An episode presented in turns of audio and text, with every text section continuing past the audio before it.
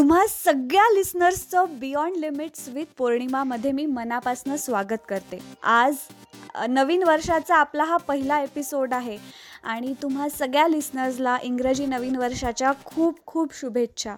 हे वर्ष तुम्हा सगळ्या लिसनर्स करता खूप आनंदाचं समृद्धीचं समाधानाचं आरोग्याचं आणि भरभराटीचं जावं. वर्षाचा पहिला एपिसोड आहे तर तो स्पेशल असायलाच हवा आणि तो आहेच. आपल्या सगळ्यांच्याच आयुष्यात एक दिवस असा येतो जेव्हा आपल्याला एक निर्णय स्वतःसाठी घ्यावा लागतो.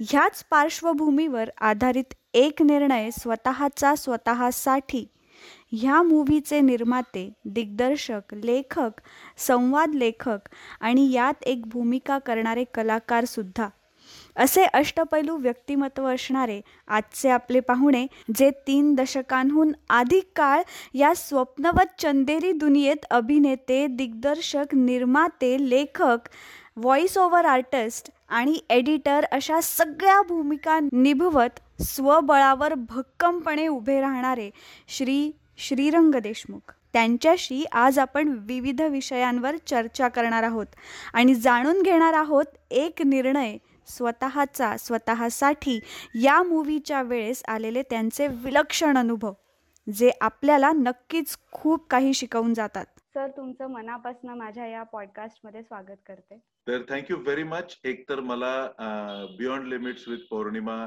या तुमच्या शो वरती इन्व्हाइट केल्याबद्दल आणि आय स्टील रिमेंबर आम्ही ज्या वेळेला औरंगाबादला आलो होतो आणि एफ एम चॅनलमध्ये आपली पहिली भेट झाली होती हो. तिथपासूनचा जो प्रवास सुरू झाला माणसं जोडणं हा माझा छंद आहे हो. आणि मला असं वाटतं की तुमच्यासारखी व्यक्तिमत्व ज्या पद्धतीने लोकांना भेटत असतात त्यांना हँडल करत असतात be it a F M channel be it a personal life अनेक वेळेला असं होतं की आपलं प्रोफेशनल मीटिंग संपल्यानंतर आपण पुढे सरकतो आयुष्यात पुढे पुढे जात राहतो आणि मग काही मागची माणसं मागेच राहून जातात.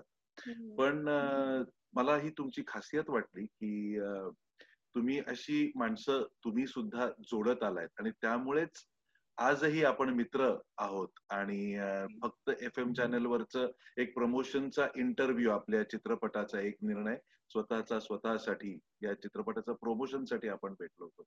पण तिथेच ते न संपता आपण आज इथपर्यंत आलोय आणि आय एम प्राऊड आणि I am happy to say की आज बियॉन्ड लिमिट्स विथ पौर्णिमा ह्या शो वरती मला तुमच्या बरोबर इंटरॅक्ट करता येत thank you so much thank you so much तुम म्हणजे हे तुमचं मोठेपण आहे की तुम्ही माझ्यातला एक पॉझिटिव्ह ऍस्पेक्ट पाहिलात. मला खूप उत्सुकता आहे हे जाणून घ्यायची सर की तुमचा हा सगळा प्रवास सुरू कुठून झाला आणि तो काय एक्सपिरियन्स होता? हा प्रवास सुरू झाला साधारणपणे म्हणजे या प्रवासाला मूर्त स्वरूप मिळालं असं आपण म्हणू. कारण शाळेपासूनच इंटर स्कूल नाट्य स्पर्धांमध्ये मग कॉलेजमध्ये इंटर कॉलेजिएट स्पर्धांमध्ये भाग घेणं चालूच होतं. शाळेनंतर ब्याऐंशी साली पहिल्यांदा दुर्गा झाली गौरी या आविष्कार चंद्रशाला. ही जी संस्था आहे आविष्कार ही संस्था आहे जी प्रायोगिक नाटक करते आणि गेली साधारण सत्तरच्या दशकापासून खूप मोठ्या प्रमाणावरती पाय रोवून आविष्कार उभी आहे. आणि आज तागायत खूप उत्तमोत्तम अभिनेते तंत्रज्ञ या संस्थेच्या माध्यमातून पुढे आलेले आहेत. तर त्या संस्थेच्या चंद्रशाला या चिल्ड्रन्स विंग मधून मला सुरुवात करायला मिळाली. माझी शाळा संपल्यानंतर ब्याऐंशी साली. म्हणजे त्यांनी काही बॅलेज केले होते त्यावेळेला तर दुर्गा झाली गौरी हा खूप गाजलेला बॅले. साधारण चौऱ्याऐंशी साली सॉरी ब्याऐंशी साली जुलै महिन्यात तो स्टेजवर आला पहिल्यांदा. आणि अगदी आत्ता आत्तापर्यंत जवळजवळ पाचवी सहावी पिढी हो. दुर्गा जली गौरीचे शोज करत होती आविष्कार चंद्रशालेच्याच माध्यमातून. अरे बापरे. आणि त्या बालनाट्यामध्ये पंच्याहत्तर मुलं मुली होते. गुरु पार्वती कुमार आणि आमचे पुरव मास्तर हे त्याचे दिग्दर्शक मार्गदर्शक होते. अशी ती सुरुवात झाली. आणि मग त्या सुरुवातीनंतर आविष्कारशी मी जोडला गेलो. आविष्कारच्या माध्यमातून वेगवेगळ्या फेस्टिवल्समध्ये म्हणा किंवा वेगवेगळ्या नाटकांना अगदी बॅकस्टेज म्हणजे स्टेजवर झाडू मारण्यापासून केर काढण्यापासून ते विंगा लावण्यापासून ही सगळी कामं केलेली आहे हो. त्यामुळे सगळ्यात महत्वाची गोष्ट पौर्णिमा एक असते की आपल्याला काय करायचं आहे. आणि आपल्याला ते का करायचं आहे. तर ही हे सृजनाचं क्षेत्र हे क्रिएटिव्ह फील्डच असं आहे ना की इथे तुम्ही संपूर्णपणे समर्पित व्हावं लागतं. तुम्ही जितके समर्पित होता तितके तुम्ही एकरूप होता त्या गोष्टीशी. म्हणजे समजा उद्या एखादी व्यक्ती म्हणाली की मला गाणं शिकायचंय. मला नृत्य शिकायचंय. तर आठवड्यातले दोन दिवस क्लासला गेलं आणि नंतर काही केलं नाही तर काही होत नाही तुम्हाला तो रियाज करावा लागतो. तुम्हाला त्या विद्येशी एकजीव एकरूप एकात्म व्हावं लागतं. आणि मग तुम्हाला ती विद्या आपसूक समोरून जे देते किंवा त्या विद्येची देवता आपल्याला जे काही देते. तर ते खूप भरभरून असतं. कारण ते तिला द्यायचंच असतं तो तिचा स्वभाव असतो. आपण किती घेतो हा आपला मुद्दा असतो. आणि माझ्या नशिबानी मला उत्तम उत्तम गुरु लाभत गेले. त्यामुळे आणि ते लाभावे लागतात. आपण शोधून सापडत नाहीत गुरु त्यामुळे जसं दुर्गा झाली गौरीपासून हा प्रवास सुरू झाला तसं मी म्हणतो की त्यानंतर आविष्कारच्या ज्या काही उपक्रमांमध्ये मी सहभागी होतो किंवा इव्हन नव्हतो सुद्धा तरी तिथे होतो. मग अक्षरशः केर काढायला सुद्धा स्टेजवर कधी लाज वाटली हो. नाही कपडेपट सांभाळायला म्युझिक डिपार्टमेंट लाईव्ह म्युझिक वाजवायला म्हणा किंवा की मी नट आहे मी पहिल्या एक, अं, नृत्य नाट्यामध्ये अभिनेता म्हणून आलो होतो सो आता मी पिठात बसून म्युझिक नाही वाजवणार किंवा ऑपरेट करणार असं म्हणून चालत नाही because it's a team unit. It's a team work rather so त्या टीमचा तुम्ही भाग असणं हा तुमचा सन्मान असतो. कारण तिथे आपण प्रत्येक रिहर्सलच्या प्रत्येक दिवशी आणि प्रत्येक प्रयोगाला नटराजाची पूजाच करत असतो एक प्रकारे. आणि पूजेमध्ये आपल्याला अक्षता व्हायला मिळत आहेत फुलं व्हायला मिळत आहेत का मूर्तीला स्नान घालायला मिळत आहे किंवा तबक साफ करायला आपल्याला धुवून आणायला लागतंय हे महत्वाचं नसतं. त्या पूजेचा आपण भाग आहोत ते फार महत्वाचं असतं. सो अशी ती सुरुवात झाली. असे ते संस्कार झाले. आणि त्यातून हा श्रीरंग देशमुख नावाचा माणूस एक कलाकार म्हणून घडत गेला. मग पुढे आंतरनाट्य ही संस्था माझ्या अनेक आजच्या प्रतिथयश मित्रमैत्रिणींच्या सहाय्याने आम्ही त्यावेळेला सगळेच सुरुवातीच्या काळामध्ये होतो. एक एक पाऊल जपून पण अत्यंत खंबीरपणे टाकत होतो कारण आम्हाला हे करायचं होतं सगळ्यांना एकत्र येऊन. सो आजची अनेक प्रतिथयश मंडळी माझ्या मित्रमंडळातली आम्ही एकत्र येऊन हा आंतरनाट्य हा एक नवीन संसार उभा केला असं आपण म्हणू. कारण तो खरंच पुढची म्हणजे साधारण चौऱ्याऐंशी पंच्याऐंशी सालापासून. आम्ही दोन हजार तीन पर्यंत सगळे व्यावसायिक दृष्ट्या खूप बिझी होईपर्यंत म्हणजे अठरा वर्ष आम्ही ते एकरूप होऊन एक दिलाने करत होतो. भांडण होत नाहीत का तर ती होतात पण ती होणं सुद्धा क्रिएटिव्हिटीसाठीच उपयुक्त ठरतं अनेक वेळेला. सो ती झाली. पण अल्टिमेटली त्यातून जे घडत गेलं ते खूप छान होत. त्यातून मला पर्सनली माझी जडणघडण होण्यासाठी माझी पर्सनॅलिटी डेव्हलप होण्यासाठी मी मुळात नट नट असा जन्माला आलेला नाही. जसं माझी पत्नी सीमा देशमुख ही जन्मालाच आली अभिनेत्री म्हणून बहुतेक. इतकी अप्रतिम अभिनेत्री आहे. तसंच माझा मित्र अतुल परचुरे हा जन्मालाच आला अभिनेता म्हणून. आता ह्यांचं काय करायचं? मग त्यांचे पैलू पडत जाणं हा एक वेगळा विषय असतो. पण काही दगड असे असतात की माझ्यासारखे की ज्यांना प्रत्येक त्यांच्या आयुष्यात येणारी व्यक्ती काही ना काहीतरी एक गोष्ट देऊन जाते. आणि त्यातून आतली जी एक आंतरिक उर्मी आपण ज्याला म्हणतो ती उर्मी जर तुमची प्रबळ असेल तर तुम्ही त्या आलेल्या प्रत्येक माणसाला जसं तो तुमच्याकडनं काहीतरी घ्यायला आलेला असतो तसं तुम्ही त्याच्याकडनं जर काही घेऊ शकलात मग ते फक्त पैशांमध्ये नसतं. ते कदाचित असतं की अतुल परचुरे सीमा देशमुख यांची डिक्शन इतकी सुंदर आहे. त्यांची डायलॉग डिलिव्हरी इतकी सुंदर आहे. तर मग मी ते पाहतो. मग मी ते ऑब्झर्व करतो. आणि ते कसं करतात? तर तसं मला का नाही जमत? याचा विचार करून मी सुरुवात करतो. आता हे सगळं म्हणत असताना हे सगळं मीच करतो का? तर खरं तर नाही. मला हे करण्यासाठी मार्गदर्शन किंवा जी एक बेसिक बुद्धिमत्ता लागते त्या बुद्धिमत्तेला सुद्धा पैलू पडायला लागतात. माझ्या गुरुनी ते सगळं केलं.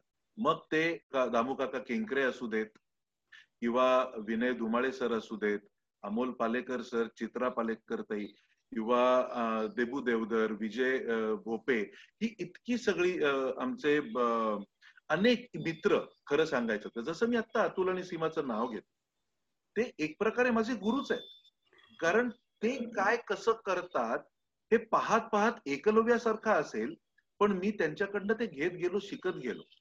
आणि ही सगळी जी माझी गुरु मंडळी आहेत त्यांनी आज तागायत ज्या पद्धतीने माझ्यातले प्लस पॉइंट हेरून किंवा माझ्यात काय कमी आहे तर ते कसं थोडस त्याच्यामध्ये भर घालता येईल? किंवा त्या दृष्टीने मग अनेक वेळेला काय होतं की काय करायचं नाही हे इतकं महत्वाचं असतं. की काय करायचं हे सांगायला खूप लोक असतात. काय करायचं नाही हे सांगायला तुम्हाला गुरु भेटणं गरजेचं असतं. आणि ही सगळी मंडळी ते काम सुरुवातीपासून करत गेली. की हे करायचं नाही हे करायचं. आणि अशा पद्धतीने मग दुर्गा झाली गौरी नंतर मी म्हंटल तसं आंतरनाट्य. आंतरनाट्याच्या माध्यमातून आम्ही खूप एकांकिका नाटकं खूप गोष्टी केल्या. आणि त्याचे खूप प्रयोगही केले. महाराष्ट्रभरच नाही तर भारतभर. अगदी दिल्ली कलकत्त्यातही शोज झाले केरळमध्ये शोज झाले. आम्ही वेगवेगळ्या फेस्टिवल्समध्ये आम्हाला इन्व्हाइट केलं गेलं. झालं असं की त्यावेळेला आमच्याकडे नटसंच खूप होता. दिग्दर्शक खूप छान छान होते. सगळे होतकरू होते पण ते खूप छान होते. तयारीचे होते. आणि आमच्याकडे म्युझिक डिपार्टमेंटसाठी हायर करायचं कोणाला म्युझिशियन्सना तर ते परवडत नाही प्रायोगिक संस्थाना. कारण तिथे तिकीट काढून फार लोक हाऊसफुलचे बोर्ड खूप कमी लागतात कारण ते प्रायोगिक नाटक असतं. आणि प्रायोगिक नाटकाचा प्रेक्षक वेगळा असतो त्यामुळे तो संख्येने कमी असतो.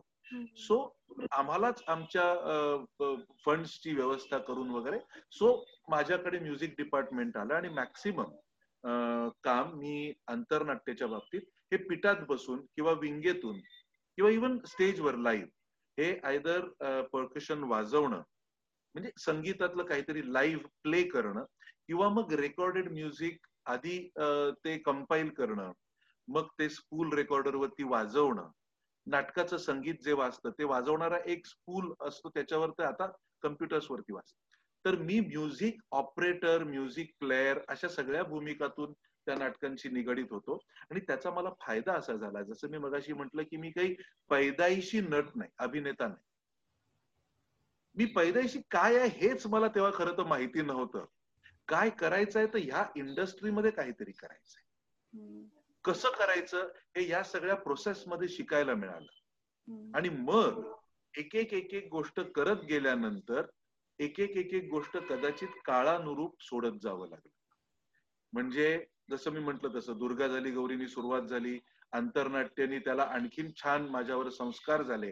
पिठात बसून नाटक बघायला प्रत्येक प्रयोग मिळाल्यामुळे मला या उत्तमोत्तम अभिनेत्यांचा अभिनय बघायला मिळाला. आणि मग म्हंटल तसं एकलव्यासारखं यातलं काय घ्यायचं आणि काय घ्यायचं नाही ही तरतम भाव थोडासा तिथे डेव्हलप झाला. दामू केंकरेंसारख्या गुरूंमुळे म्हणा. किंवा इतर अनेक जे माझ्या आयुष्यात मला गुरु लाभले त्यांच्यामुळे. असा हा सगळा प्रवास सुरू झाला. आणि मग एक काळ असा आला की आता प्रोफेशनली उभं राहायचं व्यावसायिक म्हणून उभं राहायचं तर काय करायचं? मग विनय धुमाळे सरांनी माझा असिस्टंट डिरेक्टर म्हणून मला ऍक्सेप्ट केलं. अवशेष ही सिरियल जी अनफॉर्च्युनेटली कधी टेलिव्हिजन वरती आलीच नाही. अप्रतिम विषय होता.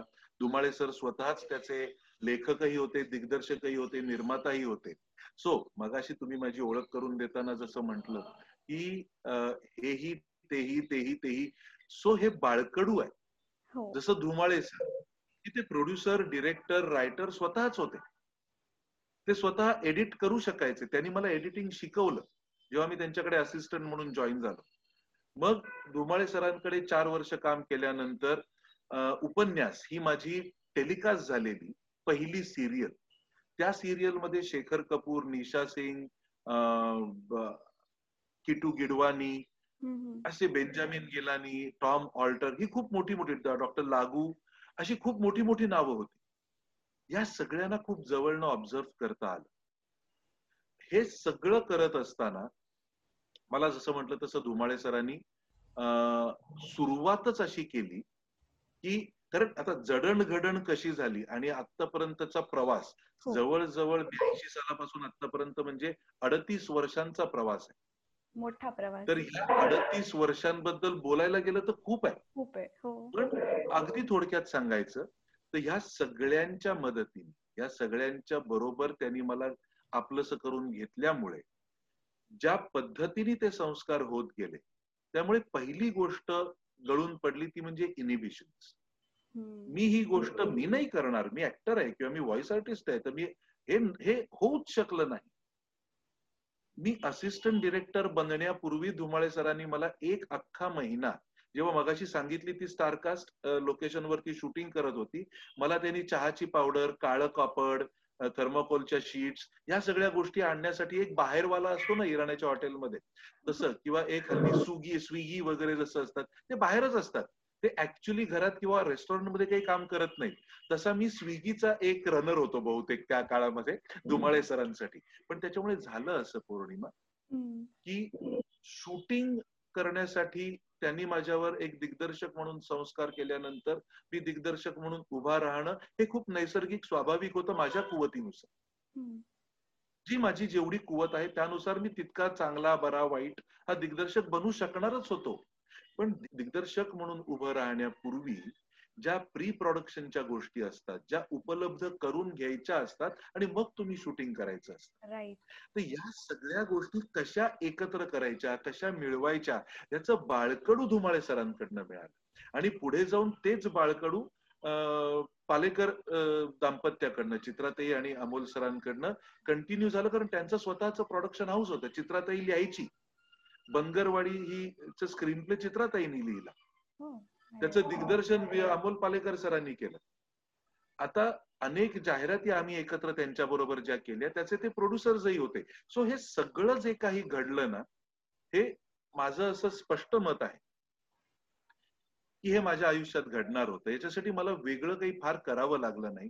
त्या त्या वेळेला ती ती योग्य व्यक्ती माझ्या आयुष्यात गुरु म्हणून आली मित्र म्हणून आली सहकारी म्हणून आली आणि त्या सगळ्यातून आजचा श्रीरंग देशमुख हा घडला.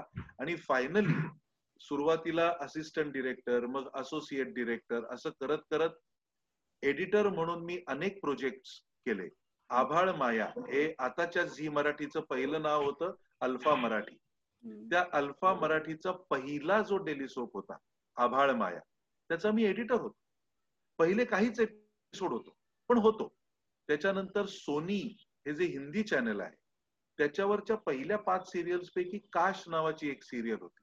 त्या सिरियलमध्ये पवन कौल सरांबरोबर मी काम केलं जे प्रोड्युसर डिरेक्टर होते त्या सिरियलचे तिथे मी असोसिएट डिरेक्टर ऍक्टर आणि एडिटर या तीन भूमिकांमध्ये काम करत होतो.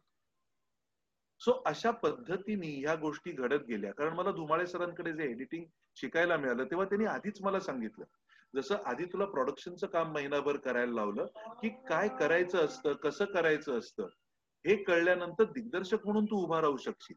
पण तू एखादी गोष्ट डिरेक्ट केल्यानंतर ती एडिट करावी लागते जेव्हा आपण ती प्रेक्षकांना सादर करतो. तर ते एडिटर हा दिग्दर्शकाचाच एक्सटेंडेड हँड असतो. ते जर दिग्दर्शकाला येतच नसेल तर तिथे घोळ होतो. आणि मग त्यांनी मला स्वतः एडिटिंग शिकवलं. एडिटिंग म्हणजे मशीनवर बसून फक्त शॉर्ट्स कापणं नसतं. तर एडिटिंग हा एक थॉट असतो.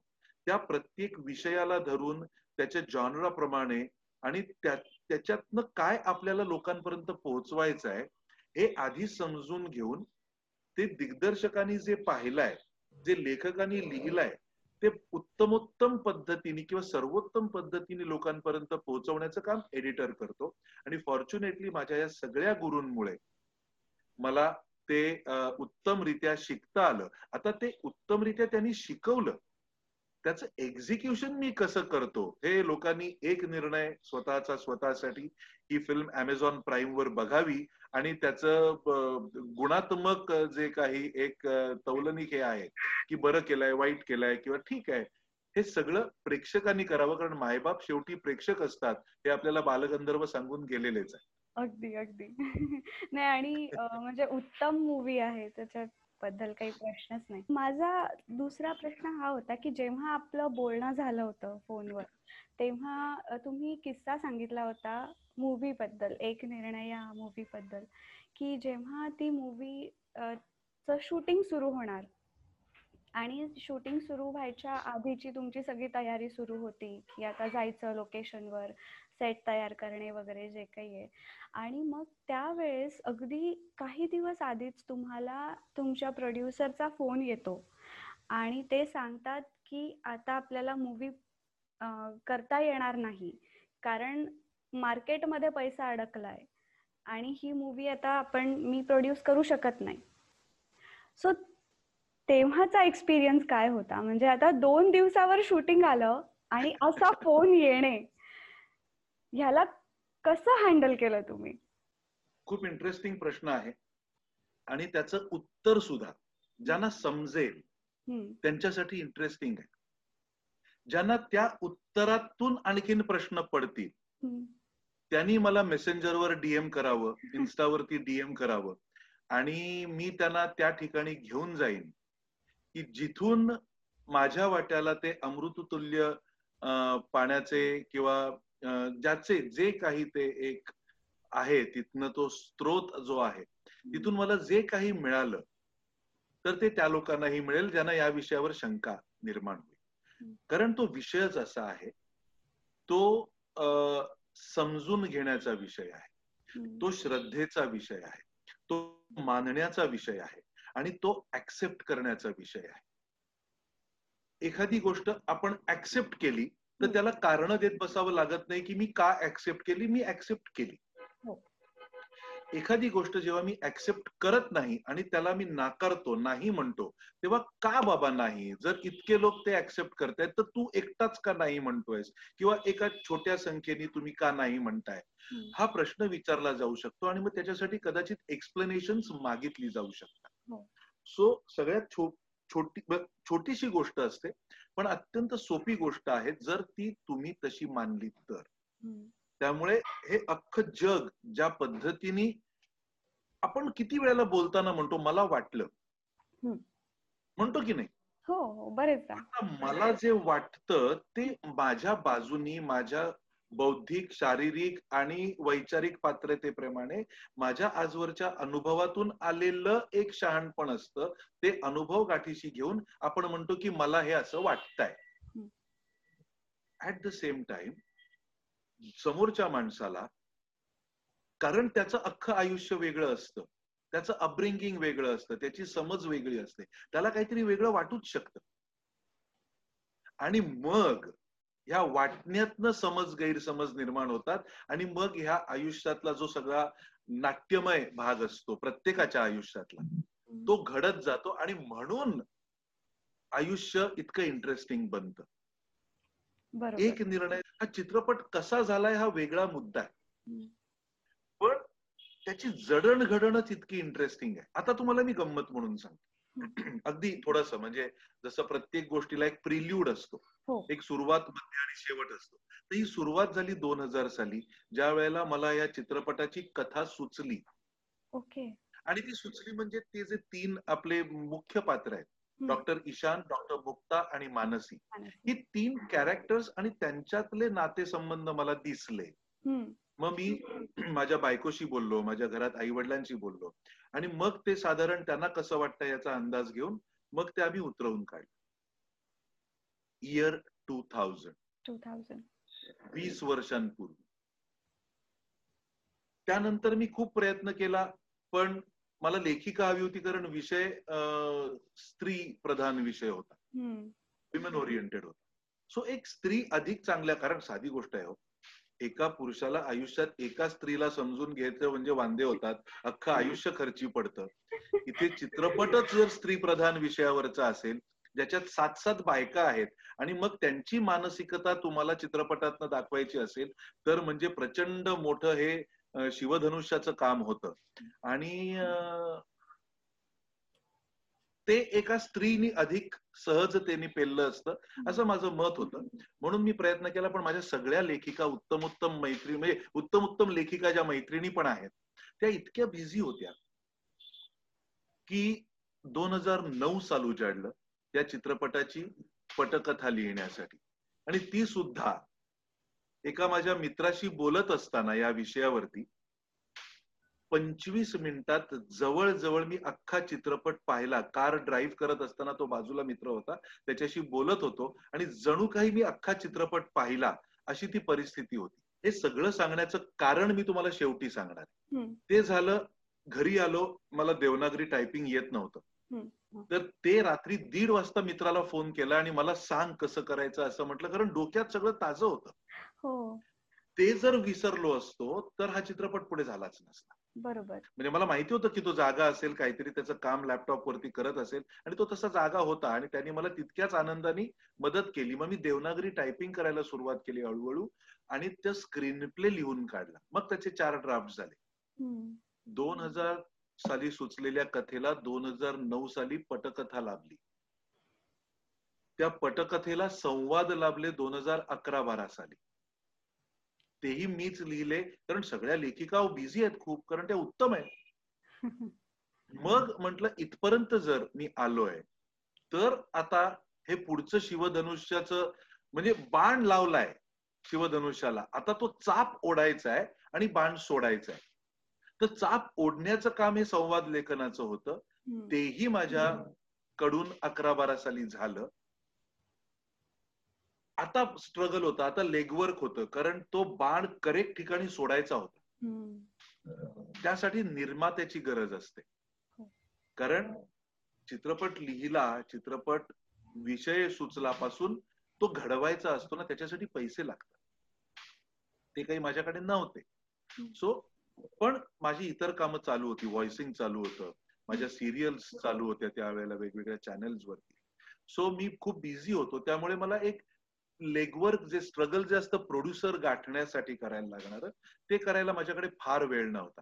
तशा माझ्या बोलणी आदनामधनं चालू होती. दोन हजार सतरा साली आमच्या एका ओळखीच्या बाईंच्या माध्यमातन एक ग्रहस्थ मला भेटले चोवीस एप्रिल दोन हजार सतरा या दिवशी. आणि मला म्हणाले की मला कळलंय की तुमच्याकडे स्क्रिप्ट तयार आहे. आणि तुमचं सगळं कास्टिंग झालेलं आहे तुम्ही आर्टिस्टना स्क्रिप्ट वाचून दाखवलंय आणि त्यांना ते आवडलंय आणि त्यांना ते करायचं आहे सो मला या चित्रपटाची निर्मिती करायला आवडेल. आता गंमत कशी असते बघा. त्या ग्रहस्थांचा चित्रपट सृष्टीशी टेलिव्हिजन सृष्टीशी दुरान्वयाने संबंध नव्हता. ते एका वेगळ्याच व्यवसायात होते अनेक वर्ष. त्यांना आता ह्या क्षेत्रात सुद्धा हातपाय पसरावे आपण काहीतरी करावं. असं वाटत होतं म्हणून ते आले होते. त्यांच्याकडे पैसे होते. मला म्हणाले चोवीस एप्रिलला म्हणाले की मला आपण जून महिन्यात शूटिंग करायचंय. आता इथे थोडासा अनुभवाची कमतरता कशी येते. मी त्यांना म्हटलं की अहो जून महिन्यात पावसाळा सुरू होतो. आपण शूटिंग ठरवणार आणि पाऊस पडला नुकसान प्रोड्युसर म्हणून तुमचं होणार आहे. आपण जून मध्ये तर ते हट- हट्टाला पेटले. सी गोष्टी घडायच्या असल्या की कशा पुरी कायनात उसके पीछे. लग जाती है। तर ते जे पावलो कोयलोनी आपल्याला सांगितलं अल्केमिस्ट या पुस्तकामध्ये. की if you desire the entire universe conspires for you तर. तसं या चित्रपटाच्या बाबतीत घडत गेलं. दोन हजार साली त्याची सुरुवात झाली बीजारोपण झालं. हा माणूस माझ्या आयुष्यात पहिल्यांदा मला भेटला चोवीस एप्रिलला. म्हणाला जून मध्ये शूटिंग करायचं. मी त्याला समजावायचा प्रयत्न केला ते ऐकायला तयार नाही आपल्याला करायचंच आहे सगळं तुमचं तयार आहे तर आता काय प्रॉब्लेम आहे? अहो म्हटलं आर्टिस्टच्या डेट्स लागतात कॉस्ट्युम्स बनवायला लागतात लोकेशन्स मिळवायला लागतात सेटचा विचार करायला लागतो सगळी टीम बनवायला लागते. It's a team work again अर्थात. ते इरेलाच पेट मग आम्ही साधारणपणे चार मे ला ठरवलं की ही फिल्म आपण जून महिन्यात तीन ते सोळा जून या काळात करायची. आणि मी आर्टिस्टशी बोलायला लागलो. सगळ्यांनी त्यांना स्क्रीन प्ले आणि स्क्रिप्ट माहीत असल्यामुळे विषय आवडल्यामुळे त्यांनी मला डेट्स दिल्या आणि सगळे प्रेमातले येतो त्यामुळे इतकं प्रेम करतात ना की सगळ्यांना आणि त्यांना विषय आवडला होता. आणि आम्ही तीन ते सोळा जून ही तारीख ठरवली आणि त्याप्रमाणे सगळं प्लॅनिंग सुरू केलं. नॉर्मली चित्रपटाचा इतका मोठा व्याप असतो की आम्हाला दोन अडीच महिने लागतात प्री प्रोडक्शन हो. आठ मे दोन हजार एकोणीस ला ह्या गोष्टी आम्ही ठरवत होतो. आणि मला तीन जूनला फ्लोअरवर जायचं होतं. माझ्याकडे साधारणपणे सव्वा तीन आठवडे होते साडेतीन आठवडे होते.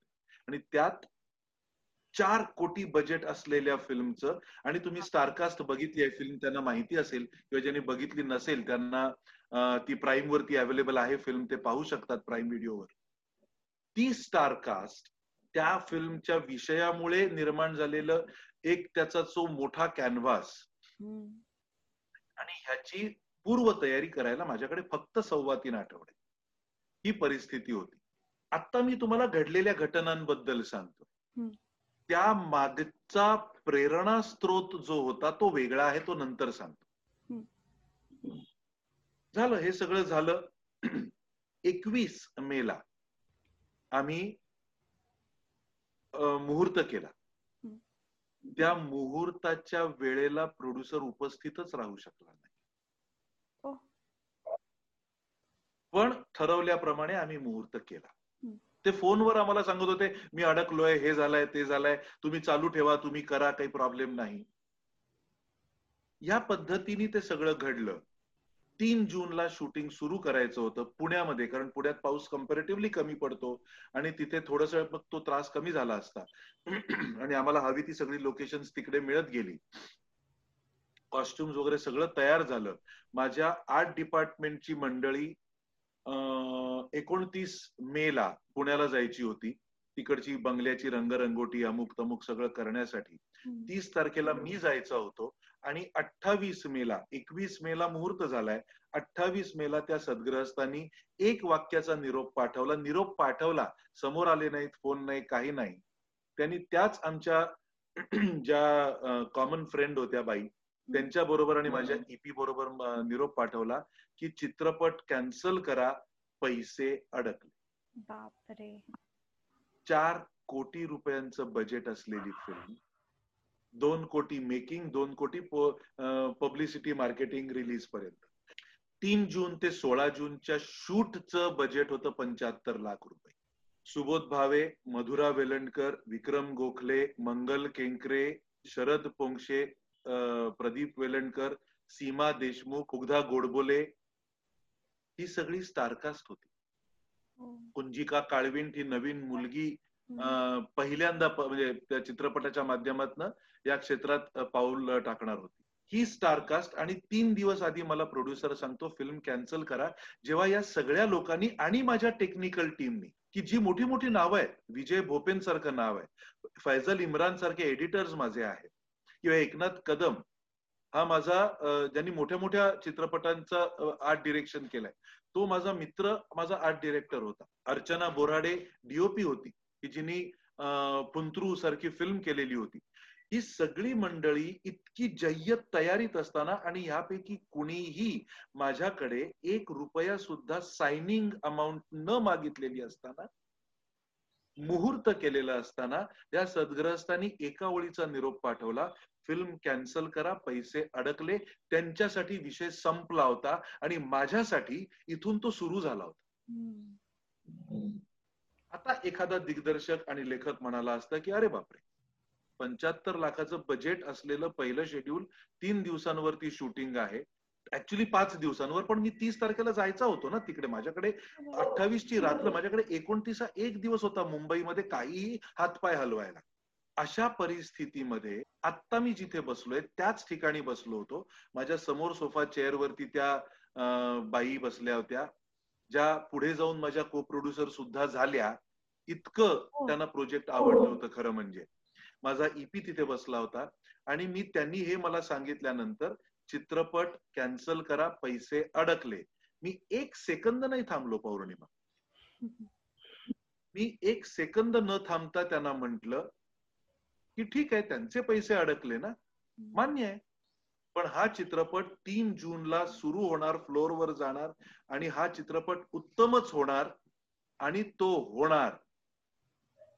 विथ हिम और विदाउट हिम त्यांनी असे डोळे विस्फारले त्यांचे. आणि त्यांनी मला विचारलं माझ्या एक्झिक्युटिव्ह प्रोड्युसरनी की सर तुम्ही हे सगळं म्हणताय हे उत्साहाच्या भरात छान आहे. ऐकायला बरं वाटतंय. तुमचा कॉन्फिडन्स वगैरे. पण चार कोटीचं बजेट सोडा हो. ते आपल्या अख्ख्या फिल्मचं रिलीज पर्यंतच आहे. परवाचं बजेट पंच्याहत्तर लाखाचं आहे. आणि अजून आपण एक फुटी कवडी कुणाला दिलेली नाहीये. पंच्याहत्तर लाख म्हणजे पंच्याहत्तर वर किती शून्य हे माहिती आहे का तुम्हाला? म्हटलं एक मिनिट. जे करायचंय ते आपण करायचंय.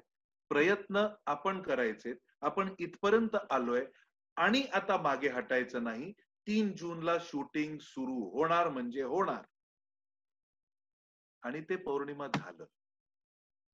अख्ख्या चित्रपटाच्या घडण्याच्या काळामध्ये मेकिंगमध्ये शूटिंगमध्ये पोस्ट प्रोडक्शनमध्ये एका तासाचा सुद्धा उशीर मागे पुढे झाला नाही.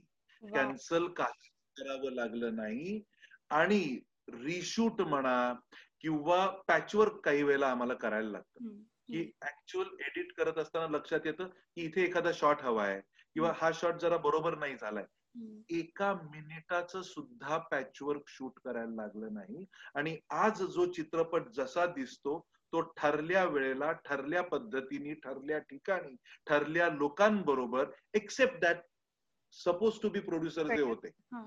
सगळं जसं ठरवलं होतं तसं झालं आणि तो चित्रपट अठरा जानेवारी दोन हजार एकोणीस ला रिलीज झाला.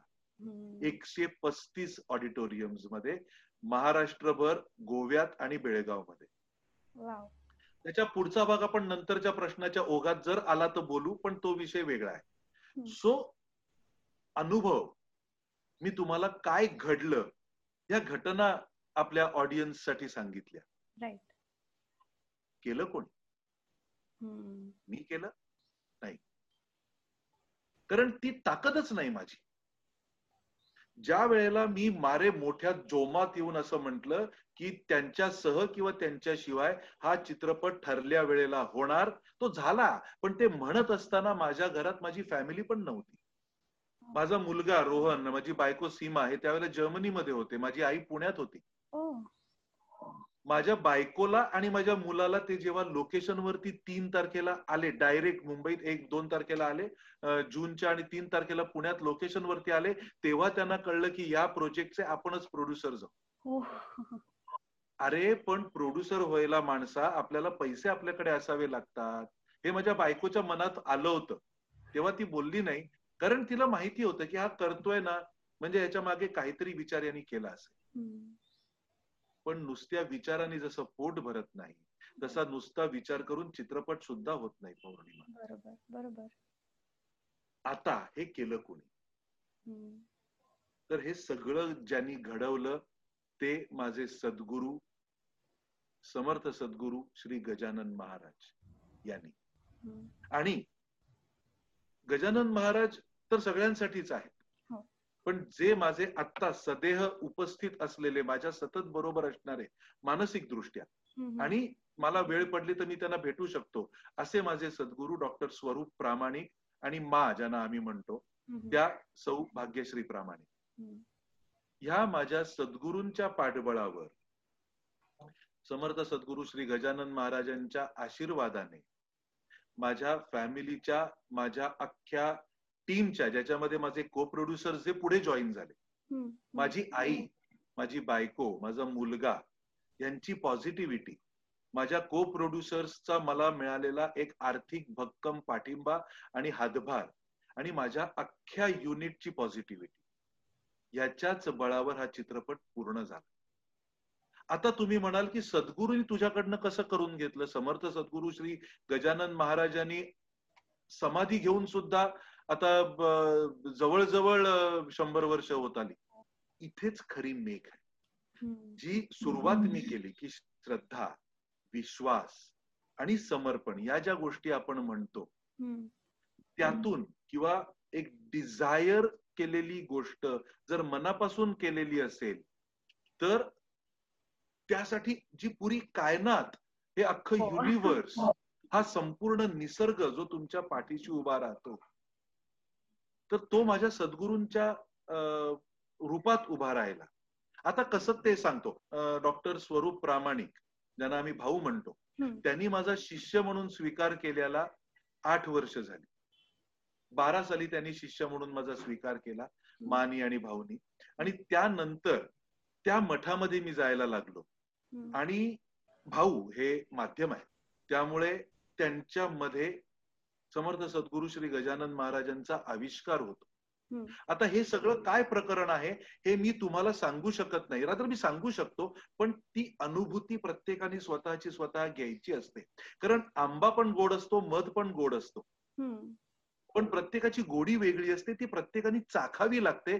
गोड इज इक्वल टू गोड असं नसतं. प्रत्येकाची गोडी वेगळी असते.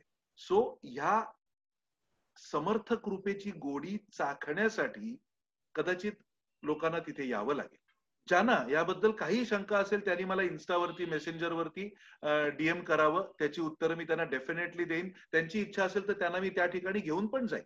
मी पण आले. जसं मी सुरुवातीला तुम्ही पण आलाय प्रिसाइजली सो मुद्दा असा आहे की दोन हजार बारा साली माझी माझ्या गुरूंची पहिली दृष्ट भेट झाली आणि नंतर मी तिथला त्यांचा झालो.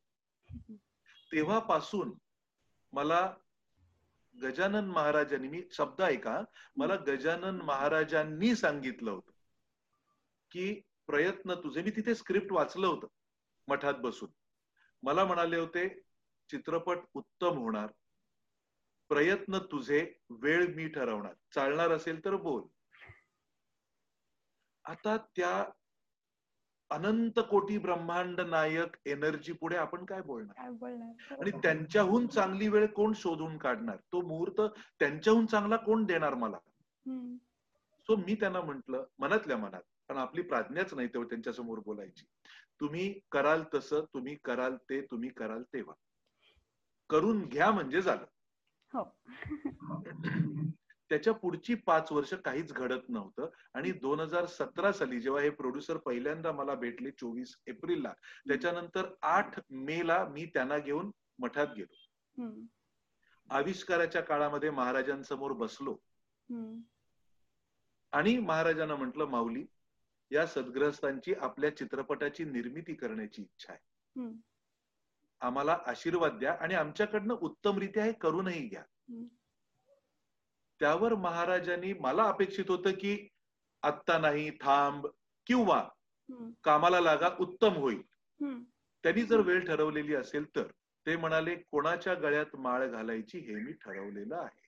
आणि मला पहिली शंकेची पाल मनात चुक चुकली की कुणाच्या गळ्यात माळ घालायची ऍज अ प्रोड्युसर म्हणजे हे सद्ग्रहस्थ हे करू शकतील नाही करू शकणार किती काळपर्यंत करू शकतील पूर्ण रूप देऊ शकतील नाही देऊ शकणार. ही पहिली पाल तिथे मनात चूक चुकली होती. पण हट्टी गणू कसा असतो? तसा वेताळाने आपला हट्ट सोडला नाही. कुणाच्या गळ्यात माळ घालायची महाराजांनी मला सांगितलं. त्याबरोबर ते पुढचं वाक्य असंही म्हणाले चित्रपट उत्तम होणार. त्याबद्दल शंका नाही. मग म्हटलं की तीन जून ते सोळा जून या काळात चित्र चित्रीकरण करण्याचा मानस आहे. त्याला आशीर्वाद द्या आणि ते करूनही घ्या. त्यावर म्हणाले चित्रपट उत्तम होणार ही काळ्या दगडावरची रेग ताबडतोब कामाला लागा. म्हणजे तीन जून ते सोळा जून या काळाला त्यांनी गो अहेड दिला होता. हो. आशीर्वाद दिला होता. परत म्हणाले कुणाच्या गळ्यात माळ घालायची हे मी ठरवलेलं आहे. So it was doubly confirm की हे ग्रहस्थ कुठपर्यंत करतील याची शाश्वती नाही. मग त्यांना म्हटलं की एकवीस तारखेला मे महिन्याच्या रविवार आहे. तर त्या दिवशी आपल्या पाद्यपूजेने. मुहूर्त करण्याची इच्छा आहे ते तुला काय हवं ते कर पण कुणाच्या गळ्यात माळ घालायची हे मी ठरवलेलं आहे म्हणजे मी माझ्या ऑडियन्सला खरंच सांगू इच्छितो. त्रिवार सत्य काय असतं हो आणि सद्गुरूंचा शब्द काय असतो. एकवीस तारखेच्या मुहूर्ताला मी तुम्हाला आधीच म्हंटल ते सद्ग्रहस्थ पोहोचवूच शकले नाही. महाराजांची पाद्यपूजा माझ्या हस्ते आणि पादुकांची पाद्यपूजा आमच्या त्या ज्या को प्रोड्युसर झाल्या बाई नंतर. संगीता पाटील त्यांचं नाव. त्यांच्या मुलांनी पादुकांची हे केली. पाद्यपूजा. मी महाराजांची केली माझ्या सद्गुरूंची भाऊ आणि मानची मी केली. हे सगळं झाल्यानंतर अठ्ठावीस तारखेला तो आलेला निरोप मी तुम्हाला सांगितला चित्रपट कॅन्सल करा पैसे अडकले. आणि ज्या महाराजांनी ज्या माझ्या सद्गुरूंनी माझ्याकडून पाद्यपूजा करून घेतली होती त्यांच्यावरची श्रद्धा त्यांनी दिलेला शब्द कामाला लागा म्हणाले होते. हो. चित्रपट उत्तम होईल म्हणाले होते. विश्वास. मी माझ्या को एक्झिक्युटिव्ह प्रोड्युसरला म्हंटल की विथ हिम और विदाउट हिम हा चित्रपट आता होणार आणि तो ठरल्या दिवशीच सुरू होणार आणि आपण ठरवू त्या शेड्यूल प्रमाणे तो कंप्लीट होणार. त्याच्यावर तो त्यांनी मला जो प्रश्न विचारला होता पंच्याहत्तर वर शून्य किती आहे माहिती आहे का? चार कोटीचा विषयच नाही. तेव्हा मी त्याला वर बोट टाकून म्हंटल होतं. ते शून्य मोजायची माझी आत्ता इच्छाच नाही कारण ते ते बघतील. त्यांनी माझ्याकडनं पाद्यपूजा करून घेतली आहे की नाही? त्यांनी मला गो अहेड दिलाय की नाही? त्यांनी मला सांगितलंय की नाही की कुणाच्या गळ्यात माळ घालायची आहे मी ठरवलंय. सो हे त्यांचं काम आहे ते बघून घेतील. त्यांनी मला कामाला लागा म्हणून सांगितलंय ते करणं माझं काम.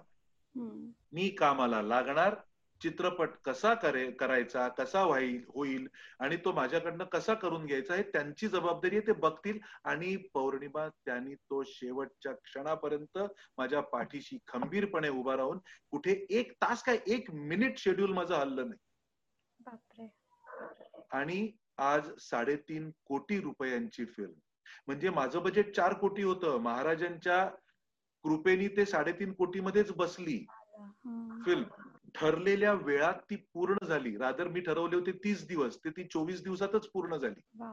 आणि आज ती प्राईम व्हिडिओवरती अवेलेबल आहे. एक निर्णय स्वतःचा स्वतःसाठी. कुणीही बघावं सद्गुरु कृपेमुळे काय घडू शकतं तर एक निर्णय स्वतःचा स्वतःसाठी ही श्रीरंग देशमुख लिखित दिग्दर्शित आणि निर्मित हो. कलाकृती ही त्याच्या सद्गुरूंच्या कृपेने घडलेली बनलेली आहे. आता कुणालाही काही प्रश्न असतील तर मी अगदी सदैव उपलब्ध आहे त्या विषयावर सांगण्यासाठी. ही झाली सद्गुरु कृपा. त्यांनी हे सगळं करून घेतलं. आणि मग पुन्हा एकदा माझी आई बायको मुलगा ही फॅमिली माझ्या वडिलांचे आशीर्वाद माझ्या बहिणीचा तिच्या फॅमिलीचा ही सपोर्ट आणि माझे सगळे को प्रोड्युसर्स माझे को तुम्हाला गंमत सांगतो माणसं कशी जोडली जातात जेव्हा सद्गुरु कृपा तुमच्यावर असते आमचे किशोरभाई जैन जयंतीबाई जैन आणि दिनेश ओसवाल ही मंडळी रत्नागिरीतली आहेत कोकणातली. त्यांचा चित्रपट सृष्टीशी दुरान्वयानेही संबंध नाही. माझे एक स्नेही आहेत. त्यांची आणि माझी ओळख सुद्धा चित्रपटच्या सुरुवातीला म्हणजे सोळा साली झाली होती. काही वेगळ्याच कारणाने. संतोष परांजपे आणि संजना परांजपे. हे रत्नागिरीचे आहेत. त्यांनी माझ्यासाठी प्रयत्न करून त्यांच्या मित्रांशी बोलून ज्यांचा या इंडस्ट्रीशी माझ्याशी आयुष्यात कधी संपर्क नव्हता काही देणं घेणंही नव्हतं तसं पाहायला गेलं तर इतक्या लोकांशी बोलले. आणि ही तीन मंडळी संगीता पाटील होत्याच. संतोष परांजपे किशोर जैन दिनेश ओसवाल ही मंडळी आणि पहिल्या शेड्यूलला माझ्या आईनी तिच्या आणि माझ्या वडिलांची आयुष्याची कमाई पहिल्या शेड्यूलला लावली. आणि पहिलं शेड्यूल पार पडलं. मग ही सगळी मंडळी जुळत गेली आणि माझी संपूर्ण टीम माझं अख्खं युनिट माझे सगळे आर्टिस्ट माझे टेक्निशियन्स हे एक दिलाने एकरूप होऊन या चित्रपटासाठी आपल्याला हे प्रोजेक्ट करायचं आहे पैसे उभे राहतील ते तू देशील आम्हाला माहिती आहे. आणि महाराजांच्या कृपेने आणि या सगळ्यांच्या पॉझिटिव्हिटीमुळे पैसे उभे राहत गेले आणि चित्रपट जस जसा एक एक टप्पा पार करत पुढे पुढे गेला तस तसे त्या त्या टप्प्यावर जे पैसे मी माझ्या सगळ्या मित्रमंडळींना ह्या युनिटला देणं लागत होतो ते मी देऊ शकत होतो. कारण ही सगळी माझी को प्रोड्युसर्स मंडळी खंबीरपणे माझ्या पाठीशी उभी राहिली. हे टीम स्पिरिट महत्वाचं असतं. ही सद्गुरु कृपा महत्वाची असते. मग चार कोटी काय हो? चार हजार कोटीचं प्रोजेक्ट सुद्धा पूर्ण होतं. पूर्ण होतं बरोबर. अगदी. आणि म्हणजे कुठेतरी तो हात असायला लागतो आपल्या डोक्यावर. तोच असायला लागतो. तो विश्वास असल्यावर आपल्याला जी हिंमत आणि उर्मी मिळते त्याला तोडच नाही. तुला मी गंमत सांगतो पौर्णिमा. मी म्हंटल तुला की माझे सदेह रूपात आत्ता असलेले सद्गुरू जे आहेत. डॉक्टर स्वरूप प्रामाणिक हो. त्यांना आम्ही भाऊ म्हणतो. आणि मा म्हणजे ते वेगळे नाहीत माझ्यासाठी हो भाऊ आणि मा हे एक एक आहेत माझ्यासाठी. भाऊंचा आठ मे पासून. रोज दिवसातनं चार वेळेला मला फोन यायचा सकाळ दुपार संध्याकाळ आणि रात्र. आणि त्या दोन फोन्सच्या मधल्या काळात काय घडलंय हे मी त्यांना अपडेट द्यायचं. ते फोन करायचे. फोन मी उचलल्यानंतर जय गजानन भाऊ. हं. काय? जय गजानन. इतकंच बोलायचे. हं. काय? हा काय? मग मी काय घडलंय त्या चार तासांमध्ये हे त्यांना सांगायचं. सगळं ऐकून घेतल्यानंतर ते म्हणायचे हा ठीक आहे. काळजी करू नका होईल फोन संपायचा. पण तो फोन जो होता ना दिवसातनं चार वेळेला आणि हा फक्त मेकिंग पुरता नव्हता तर हा फोन चित्रपट रिलीज झाल्यानंतर सुद्धा पुढचा काही काळ रोज मला येत होता. हेच तर आशीर्वाद. सद्गुरूंचं पाठबळ काय असतं जेव्हा तुम्हाला त्यांनी शिष्य म्हणून स्वीकारल्यानंतर ते तुम्हाला कसे खांद्यावर बसवून तुम्हाला तुमचा पुढचा प्रवास घडवतात याचं हे मूर्तिमंत उदाहरण आहे. आणि हे मी ज्याला कुणाला समजून घ्यायचं असेल त्याच्यापर्यंत हे अमृततुल्य घोट पोहोचवायला माझी तयारी आहे. कारण हे पोहोचले पाहिजेत. अगदी अगदी पाहिजेत. आणि म्हणजे माझ्यापर्यंत आलेत. त्यामुळे असं सगळं हे आहे. हा सगळा प्रवास अगदी खूप म्हणजे मला आता वर्ड्स नाही मिळत आहे की मी कोणत्या शब्दांमध्ये या प्रवासाला एक्सप्लेन करू. पण खरंच अप्रतिम हा सगळा अनुभव होता. सो माझा पुढचा प्रश्न असा आहे की तुम्ही व्हॉइस ओव्हर करता आणि अमिताभ बच्चनजींकरता तुम्ही व्हॉइस दिलेला आहे. सो जर आपले कोणते लिस्नर्स आहे ज्यांना या फील्डमध्ये एंट्री घ्यायची आहे? कारण आता कोरोना जेव्हापासून सुरू झाला आपण बघतोय की स्टोरी टेल म्हणा किंवा असे ऑडिओ बुक्स येत आहेत. भरपूर असे वेगळे वेगळे माध्यम येत आहेत ज्यात व्हॉइस ओव्हरची गरज पडते. तर ह्या कर कसं तयार करायचं स्वतःला? किंवा एक आवाजाची वेगळी ढब लागते का? किंवा नसेल तर आपण कसं स्वतःला मोल्ड करू शकतो? किंवा तयार करू शकतो? खूप छान प्रश्न आहे. आणि अं, जे होतकरू व्हॉइस आर्टिस्ट ज्यांना बनायचं आहे. त्यांना मी इतकंच सांगू शकेन. मी स्वतः काही अजून त्या त्याला पोहोचलेला नाही पदाला की मी शिकवू शकेन. पण मी माझ्या अनुभवाचा डेफिनेटली उपयोग जर कुणाला होणार असेल तर करून द्यायला माझी तयारी आहे. सगळ्यात पहिलं मी हे सांगेन की प्रोफेशनली म्हणजे आधी असिस्टंट डिरेक्टर असताना मी अगदी टॉम ऑल्टरना सुद्धा एकदा चार वाक्यांसाठी डब केलं होतं. पण तेव्हा मी प्रोफेशनल व्हॉइस आर्टिस्ट नव्हतो. तेव्हा मी करू शकतो हे माझ्या गुरुना त्यावेळेला माहीत होतं. दुमाळे सर मला म्हणाले की तू करशील का? तुझा आवाज मॅच होईल. तर तू कर आणि आपण बघू कसं काय होतंय. कारण त्यावेळेला टॉम सर भारताबाहेर होते. आणि आम्हाला टेलिकास्टसाठी ते तो एपिसोड हवा होता. प्रोफेशनली जेव्हा मी पौर्णिमा पहिल्यांदा डबिंग केलं ते अमिताभ बच्चन साहेबांचं डबिंग करणं हा एक खूप मोठा प्रवास आहे. तिथपर्यंत पोहोचायला. सुरुवात केली मी मराठी चित्रपटातल्या क्राऊड डबिंगपासून. अच्छा. जिथे गर्दी सभा हॉटेलचा एक अँबियंट साऊंड असतो. हो हो. तिथे मागे एक मरमर ऐकू येत असते आपल्याला. महत्त्वाचे डायलॉग आत्ता सुद्धा हे जे कोणी ऐकतील आता एक हॉर्न वाजला. हो. तर जेव्हा आपण रस्त्यावरनं चालतो चित्रपटामध्ये जेव्हा आपण बघतो की कोणीतरी रस्त्यावरनं चालताय तेव्हा असा एक बॅकग्राऊंडला हॉर्न ऐकू येतो. मग मार्केट असेल तर मार्केट प्लेसचा आवाज तर हे सगळं त्यातला ह्युमन साऊंड जो असतो हा. ते क्राऊड डबिंगमध्ये आम्ही करतो ते मी करून आल्यानंतर. माझेच अत्यंत जीवा जीवाभावाचे काही मित्र आमच्या नाटकाच्या ग्रुपमधले जेव्हा त्यांना हे सांगितलं माझ्या मैत्रिणीने की जिनी मला बोलावलं होतं व्हॉइसिंगसाठी ती. कॉर्डिनेटर होती. तिने सांगितलं की आज यांनी अमुक अमुक याचं फिल्मचं डबिंग केलं आणि नुसतं क्राऊड नाही तर एखादं छोटस कॅरेक्टर पण केलं आणि छान केलं.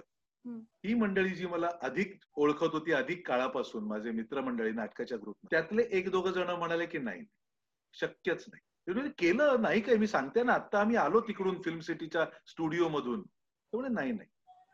मला सगळे लाला म्हणतात. सो माझं नाव श्रीरंग आहे. मला सगळे लाला म्हण लाला डबिंग शक्यच नाही. त्यांनी आमच्यासमोर उभं राहून श्री गणेशाय नमः हे नुसतं जरी स्पष्ट बोलून दाखवलं तरी आम्ही त्याच्यावर विश्वास ठेवू. कारण काय होतं की त्या काळात मी खूप फास्ट बोलायचो.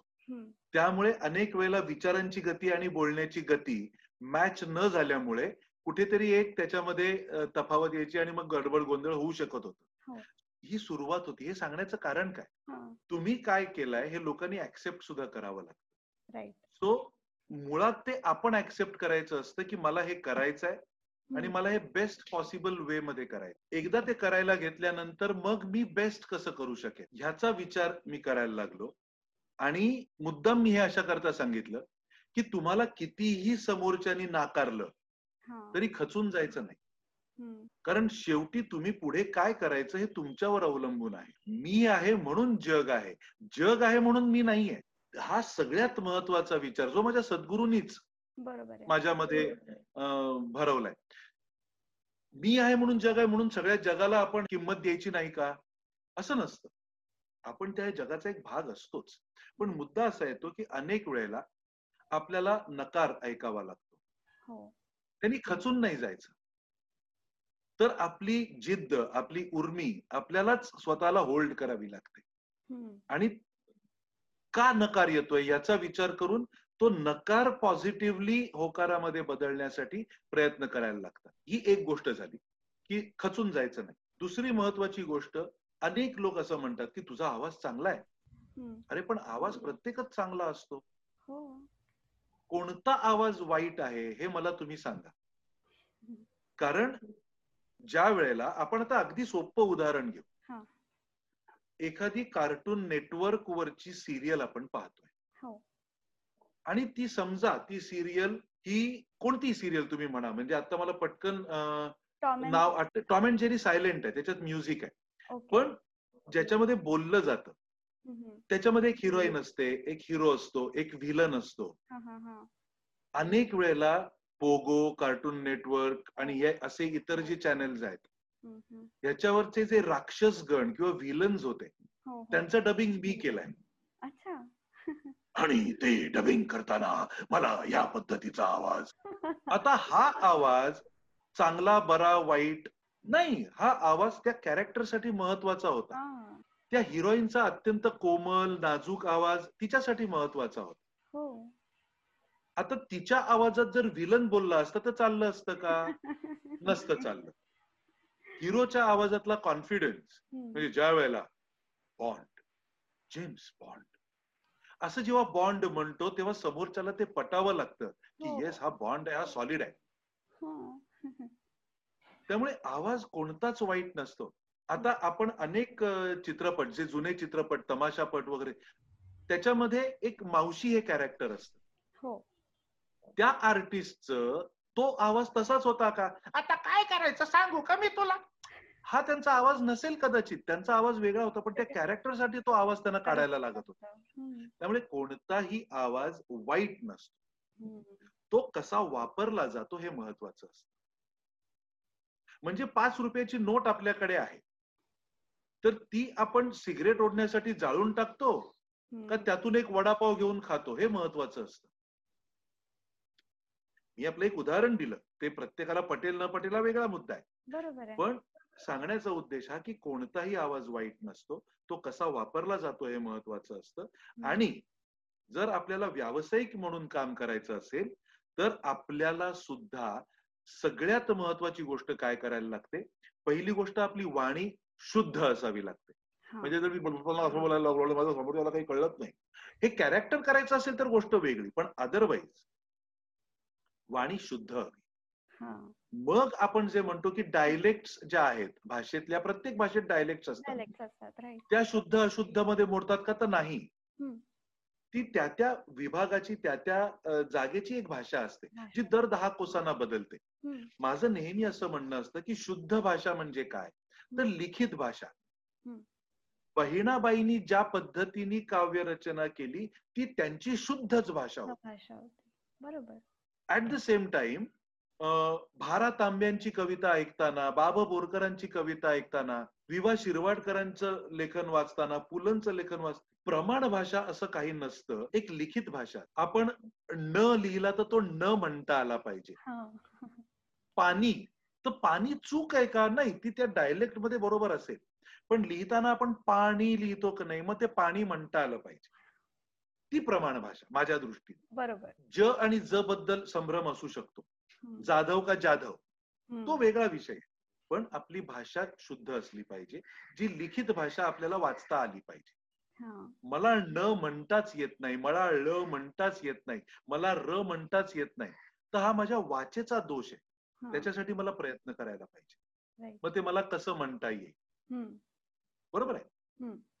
दुसरी गोष्ट असते की आपल्या स्वरयंत्रावरती आपला थोडासा ताबा आपल्याला मिळवावा लागतो. म्हणजे आता मी तुमच्याशी ज्या भाषेत स्वरात बोलतोय तो माझा नॉर्मल सूर आहे बोलण्याचा. कदाचित तो आत्ता आपण माईकशी बोलतोय. हो. तो कॅच होण्यासाठी मी किंचित हाय पिच मध्ये बोलतोय. हा सगळा अभ्यास ज्याला व्हॉइस आर्टिस्ट म्हणून उभं राहायचंय ज्याला ऍक्टर म्हणून उभं राहायचंय त्यांनी करावा लागतो. म्हणजे तुम्ही जर माझ्यासमोर आत्ता बसलेल्या असतात फिजिकली. तर मी तुमच्याशी या टोनमध्ये या पिच मध्ये बोललो नसतो. बरोबर. आत्ता या लॅपटॉपच्या माईकने ते कॅच करावं म्हणून मला थोडंसं प्रोजेक्ट करावं लागतंय. ह्या सगळ्याचं व्यवधान आर्टिस्टला पाळायला पाहिजे. ओके. तुम्ही जर समोर असतात तर मी कदाचित या आवाजात तुमच्याशी बोलतो. आता मला ज्या वेळेला मी मगाशी म्हंटल तसं मला एखादा व्हिलन डब करायचा आहे आणि तो कार्टून मधला आहे जो थोडासा लार्जर दॅन लाईफ असतो. असतो राईट त्यामुळे मला तो असाच डब करावा लागतो. हे जे असतं हे करा- करायला आलं पाहिजे. ऍट द सेम टाइम मगाशी मी तुम्हाला म्हंटल की एखादा आर्टिस्ट आहे. त्याला मला डब करायचंय आणि त्याचा आवाज पातळ आहे तर मला त्याच्या आवाजात सुद्धा बोलता यायला पाहिजे. हे स्वरयंत्रावरचा कंट्रोल कंट्रोल असतो.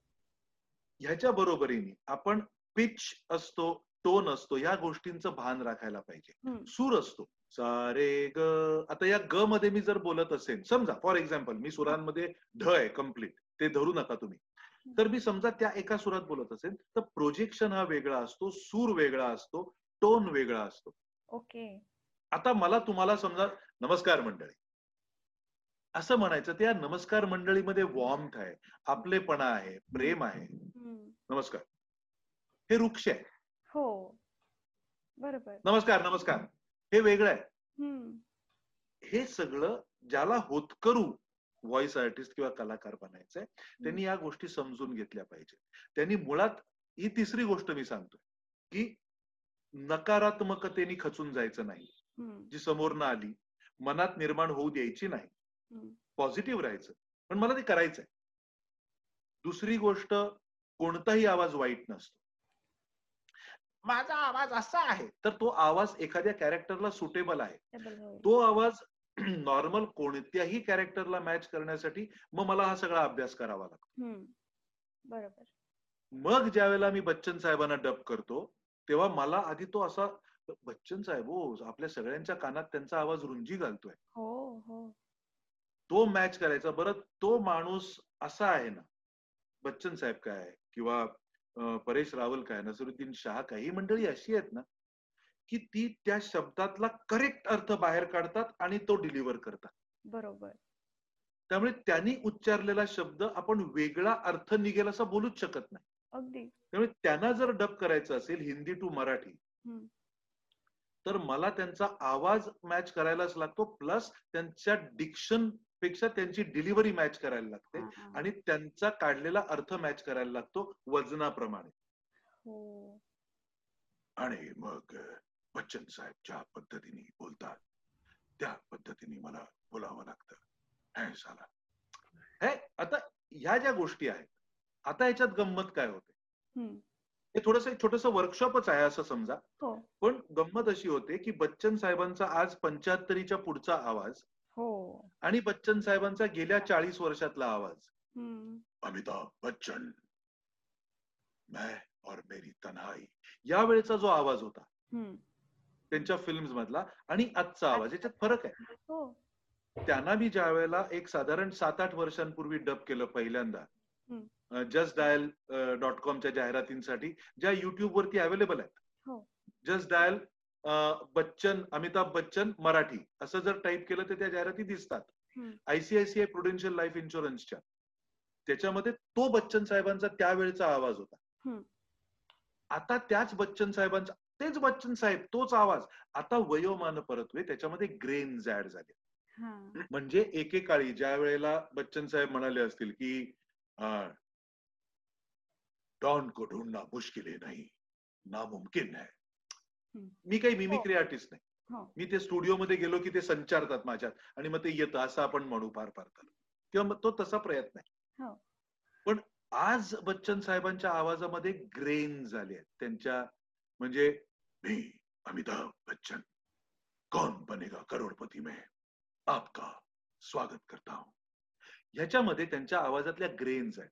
जो आधीचा टणत्कार होता हा त्याच्या जागी आता थोडेसे ग्रेन्स हा सगळा बदल जो आहे ना हा आर्टिस्टनी समजून घ्यायचा असतो. आणि जितका जमेल तितका रिप्रोड्यूस करायचा असतो बरोबर सो ह्या तीन गोष्टी आणि ह्या तीन गोष्टी एकदा केल्या की त्याच्यानंतर हे समजून घेण्यासाठी आपल्याला वर्कशॉप्स करावी लागतात. आपल्याला एक ट्रेनिंग कोर्स करावा लागतो अनुभवी लोकांकडनं चार गोष्टी समजून घ्याव्या लागतात. मला व्हायचं ही माझी इच्छा झाली. पण कसं करायचं याच्यासाठी ट्रेनिंग असतं. आणि विदाऊट ट्रेनिंग म्हणजे अनेक लोक म्हणतात की मला ना मला ऍक्टर बनायचं आहे. अरे हो मान्य आहे छान इच्छा आहे. तसं मला डॉक्टर बनायचं आहे. म्हणून मी डॉक्टर म्हणून डायरेक्ट इंजेक्शन देऊ का तुला? तर नाही चालत ते. तू मुस्कट फोडशील माझं. मी सिरिंज घेऊन आलो होतो. मला ऍक्टर बनायचं आहे. म्हणून मी येऊन उद्या ऍक्टिंग करेन तर असं होत नाही. त्याच्यासाठी मला व्हॉइस आर्टिस्ट बनायचं तर ट्रेनिंग घ्या. मग तुम्हाला जगातलं काहीच कठीण नाही. बरोबर. प्रॉपर ट्रेनिंग घ्या रियाज करा मेहनत करा. समजून घ्या आणि हे सगळं जाणीवेच्या माध्यमातून करा कॉन्शियसली करा. मग तुमच्यासाठी आकाश पण ठेंगण आहे. ज्या माणसाला पहिलं क्राऊड डबिंग केल्यानंतर नाही नाही. या डबिंग करणं शक्यच नाही. पासून त्याच आर्टिस्ट मित्रांना मी नंतर डब केलं काही जाहिरातीमध्ये. आणि आता बच्चन साहेबांना मी डब करतो. किंवा इतरही जाहिराती करतो. किंवा एबीपी माझा मराठी चॅनलचा चॅनल व्हॉइस मी आहे. जे तुम्ही गेल्या सात आठ वर्षामध्ये आपण पाहत आहात एबीपी माझा. उघडा डोळे बघा नीट. हे जे ऐकतं ते अशा आवाजात आहे. ओके. इथपर्यंतचा जो प्रवास आहे. हा सद्गुरु कृपा. तुमच्या गुरूंची कृपा त्यांनी दिलेलं ट्रेनिंग आणि तुमचा वकूब तुमची आत- आंतरिक उर्मी इच्छा हे सगळ्यात जास्त महत्वाचं असतं. सो प्रयत्न करा.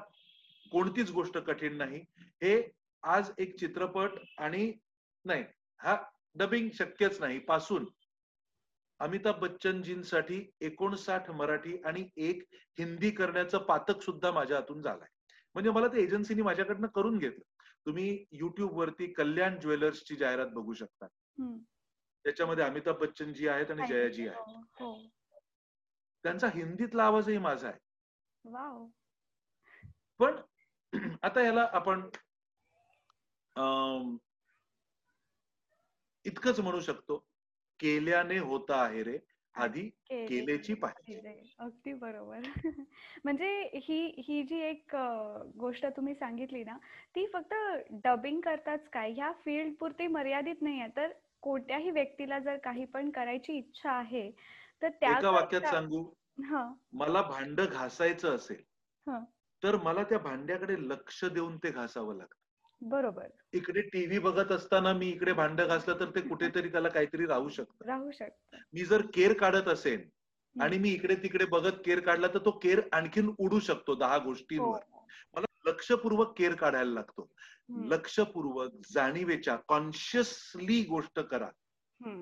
आणि मनापासून करा आणि त्यासाठी काय करायला पाहिजे हे अनुभवी लोकांकडनं मार्गदर्शन घेऊन शिकून घ्या हा. तर जगातली कोणतीही गोष्ट अशक्य नाही. या मताला आता मी आलेला आहे. बरोबर. आपण आता सध्या ना एका अशा विचित्र फेज मधनं जातोय. सगळेच जण. थँक्स टू कोरोना की आपण खूपच म्हणजे जे काही आपलं नॉर्मल लाईफ होतं ते आता न्यू नॉर्मल होतंय. आणि त्याचा प्रभाव कुठेतरी आपल्या इंडस्ट्रीवर पण आलेला आहे. तर मला हा एक प्रश्न पडला होता की जेव्हा पण मी आता टीव्हीवर सिरियल्स रेझ्युम झाल्या आणि तुम्ही स्वतः काही सिरियल्समध्ये ऍक्टिंग करता आहात सो तुमचा अनुभव काय आहे? म्हणजे आधी बिफोर नॉर्मल आणि आफ्टर नॉर्मल शूटिंग जे रेझ्युम झालं त्याच्यात तुम्हाला काय जाणवलं? किंवा काय वेगळेपण आहे काय नवीन पण आहे? किंवा काही पॉझिटिव्ह नेगेटिव्ह काय आहेत? ऍक्च्युली विचारशील तर मास्क हा. सॅनिटायझर्स हा. सतत साबण लावून हात धुणं हा. कारण सॅनिटायझर सुद्धा फार वापरणं योग्य नाही तुमच्या हाताची किंवा शरीराची सेन्सिटिव्हिटी त्वचेची. एक संवेदनशीलता कमी होऊ शकते. सॅनिटायझर्स मधल्या अल्कोहोल आणि इतर केमिकल्समुळे. साबण लावून हात धुणं सतत हे सगळ्यात महत्वाचं या गोष्टी ऍड झाल्या हा. अनफॉर्च्युनेटली जेव्हा सेट वरती पस्तीस लोकांची किंवा तेहतीस लोकांची म्हणजे साधारण थर्टी पर्सेंट वरती युनिट आलं शंभर लोक जर आधी काम करत असतील युनिटमध्ये तर आता तेहतीसच लोक काम करू शकतात हो हे काही बदल आणि सुरुवातीला. इतकी भीती मनामध्ये प्रत्येकाच्या होती की प्रत्येक जण दुसऱ्याकडे संशयित नजरेने बघत होता बरोबर आहे एक प्रकारे ते दुधारी शस्त्र होतं. की काळजी स्वतःची घेण्यासाठी. आणि पर्यायाने दुसऱ्याला अपाय आपल्यापासून कारण कोण कॅरियर असेल काय असेल माहीत नाही त्यासाठी ते महत्वाचंही होतं योग्यही होतं चुकीचं नव्हतं असं आपण म्हणू पण ती काळजी घेणं गरजेचं होतं या व्यतिरिक्त एकतर युनिट संख्या युनिट मधल्या माणसांची संख्या कमी. झाली. मास्क सॅनिटायझर सतत हात धुणं काळजी घेणं फेस शिल्ड या गोष्टी आल्या. एक नजर थोडीशी बदलली. आणि मला खरंच ना कौतुक वाटतं आपल्या सगळ्याच लोकांचं पौर्णिमा. की जे म्हणतात आमच्या शेजारच्या बिल्डिंगमध्ये ना चार पेशंट सापडले. अरे सापडले म्हणजे काय? चोर दरोडेखोर खुनी आहेत का ते? त्यांना बिचाऱ्यांना लागण झाली ते आजारी पडले. हा त्यांचा दोष नाही. ज्या लोकांनी काळजी घेतली नाही जे बेफिकीर राहिले. त्यांनी तसं करायला नको होतं पण त्यांना आपल्याला आजार व्हावा अशी इच्छा नव्हतीच ना. तो सापडले हा शब्दच मुळात चुकीचा आहे कारण ते सापडतो कोण? घरात पाचवा उंदीर सापडला. हे बरोबर आहे. हो, हो. पण या लोकांना बिचाऱ्यांना ते आजारी पडलेत. लागण झाली. पण काय होतं? मग आपली बघण्याची आ- मी तुला खरंच सांगतो पौर्णिमा. माझ्या अनेक मित्रांना आमच्या इंडस्ट्रीतल्या काय किंवा अदरवाईज काय त्याची लागण झाली. हो. आणि प्रत्येकाचं एकच म्हणणं होतं. की अरे यार सगळ्यात वाईट गोष्ट काय होती तर लोकांची बदललेली नजर बरोबर मी अस्पृश्य आहे का तर हो त्या काळासाठी खरं तर आहे हे. मी क्वारंटीन स्वतःला करणं गरजेचं आहे कारण ती काळजी घेणं गरजेचं आहे पण एक जे बघण्याची नजरच बदलते ना. किंवा वाळीत टाकल्याचा फील येतो. तुम्ही तुम्ही स्वतःला विलग करणं हा एक भाग झाला. क्वारंटीन करणं हा एक भाग हा झाला. एक भाग झाला. तुम्हाला क्वारंटीन लोकांनी करणं किंवा तुम्हाला तसं ठेवणं हा एक भाग झाला. पण तुम्हाला वाळीत टाकण्याचा फील तर नाही ना देता कामा? बरोबर. होतं कसं की सगळ्यांना जीवाची भीती निर्माण झाली होती. हम्म. कारण त्यावेळेला डेथ रेशो जास्ती आहे. हे आपल्याकडे माध्यमातनं येत होतं. तर हे बदल नजर पाहिजे एकमेकांकडे पाहिजे सुरुवातीला बदलली. पण आम्हाला ऍक्टर्सना मास्क लावून ऍक्टिंग करणं शक्य नव्हतं. हो. त्यामुळे बदललं काय होतं? तर अभिनयाची पद्धत बदलली होती का? नाही. शूटिंगची पद्धत बदलली होती का? तर त्याच्यामध्ये काही गोष्टी ऍड झाल्या होत्या as you correctly said new normal. बदलली होती मानसिकता. बदलली होती एकमेकाला रिॲक्ट होण्याची पद्धत. काळजी या लेवलवरती करेक्ट आहे. पण आपणच आपल्याला दूर आपणच दुसऱ्याला दूर लोटतोय का आपल्यापासून? मिठ्या मारणं हँडशेक करणं हे अभिप्रेतच नव्हतं. आता खरं सांगायचं तर आपली ती संस्कृती पण नाही. हो. पण कालौघामध्ये आपण जसं आता इट्स एक जग एक होणं ज्याला म्हणतात. किंवा आताच्या या ओपन मार्केटमध्ये जागतिकीकरणामध्ये आणि इंटरनेटमुळे अख्खं जग एकवटलंय. पण म्हणजे सगळे एकमेकाला मिठी मारून बसतात का तर नाही किंवा बसावं का तर ते अनहायजेनिकच आहे. पण एक वागण्या बोलण्यामध्ये संशय डोळ्यांमध्ये जेव्हा हो. दिसतो ना हा तेव्हा त्याचा त्रास होतो तुम्ही कोरोनाग्रस्त असा नसा तो नंतरचा मुद्दा आहे. त्यामुळे बदललं काय? तर मानसिकता बदल. लोकांचं एकमेकांशी बघण्याचा आणि वागण्याचा दृष्टिकोन थोडासा भयापोटी वेगळा झाला. हो. कुणाला कुणाबद्दल वाईट होतं का मनामध्ये? नव्हता. संशय होता. की हा कॅरियर असेल का? याला लागण झालेली असेल का. अजून टेस्ट पॉझिटिव्ह आलेली नसेल का? इतकंच होतं. अदरवाईज रिस्क खूप होती. डेफिनेटली होती. आणि आम्हा कलाकारांसाठी ती खूप जास्त होती. कारण. आम्हाला मास्क वापरून अभिनय करणं शक्य नव्हतं. त्यामुळे जरी आम्ही प्रयत्न करत होतो की मोठ्या संख्येने एका शॉटमध्ये आर्टिस्ट असणार नाही. दोघं तिघं मॅक्सिमम असतील तेही डिस्टन्स वरती असतील. तरी सुद्धा सहा फूट डिस्टन्स ठेवून ते प्रत्येक वेळेला शक्य होतं असं नाही त्यामुळे ऍक्टर्स म्हणून जसे डॉक्टर्स पोलीस पण निदान ते डॉक्टर्स पोलीस म्हणजे medical support system. Security support system. त्याच्यानंतर सोशल क्लिनलीनेस साठी ज्या काही म्हणजे आपले सफाई कर्मचाऱ्यांपासून. हे जसे जितके हाय रिस्क होते तसे तीस जून पासून शूटिंग सुरू झाल्यापासून त्यांच्याहून जास्त हाय रिस्क कदाचित आम्ही होतो. कारण आम्हाला पीपीई किट तर ते किट काय? आम्हाला मास्क पण वापरून अभिनय करायला उभं राहणं शक्य नव्हतं कारण तो मेकअप खराब. आम्ही अनेक वेळेला मग मेकअप पण केला नाही. की. शॉर्ट झाल्यानंतर मास्क लावून बसायला लागत होत आणि सरकारनी म्हण किंवा प्रशासनाने म्हण प्रत्येक युनिटमध्ये तशी माणसं नेमली होती की जे लोक हे काळजी घेतायत की नाही. हे ऑब्झर्व करतील सो सगळ्यांनी खूप उत्तम आमच्या प्रोडक्शन हाऊसेसनी. आमच्या चॅनेल्सनी सगळ्यांनी खूप उत्तम पद्धतीने काळजीपूर्वक सगळं करण्याचा प्रयत्न केला की शक्यतो रोगाचा फैलाव होऊ नये हो नाही बरोबर पण काम सुद्धा व्हावं. सो बदलली होती मानसिकता. माणसं नव्हती बदलली. माणसांचा अप्रोच बदलला होता. अप्रोच बदलला. बरोबर दृष्टिकोन बदलला होता. आणि तो बदलणं स्वाभाविकही होतं. पण ऍट द सेम टाइम आम्ही खूप हाय रिस्क होतो. अजूनही आहोत. आहे. आणि कदाचित त्याची लोकांना तेवढ्या प्रमाणात जाणीव नाहीये. की आम्ही हाय रिस्क आहोत. होतं कसं की पॅन्डेमिक सुरू झाल्यापासून साधारण बावीस मार्चला पहिला पब्लिक कर्फ्यू आपल्या माननीय पंतप्रधानांनी जाहीर केला तो खूप चांगल्या पद्धतीने अख्ख्या भारताने पाळला त्यानंतरचा लॉकडाऊन सुद्धा खूप अत्यंत खंबीरपणे लोकांनी कठीण परिस्थितीत पाळला. करमणुकीचं क्षेत्र हे खूप शेवटचा चॉईस असतो माणसाचा.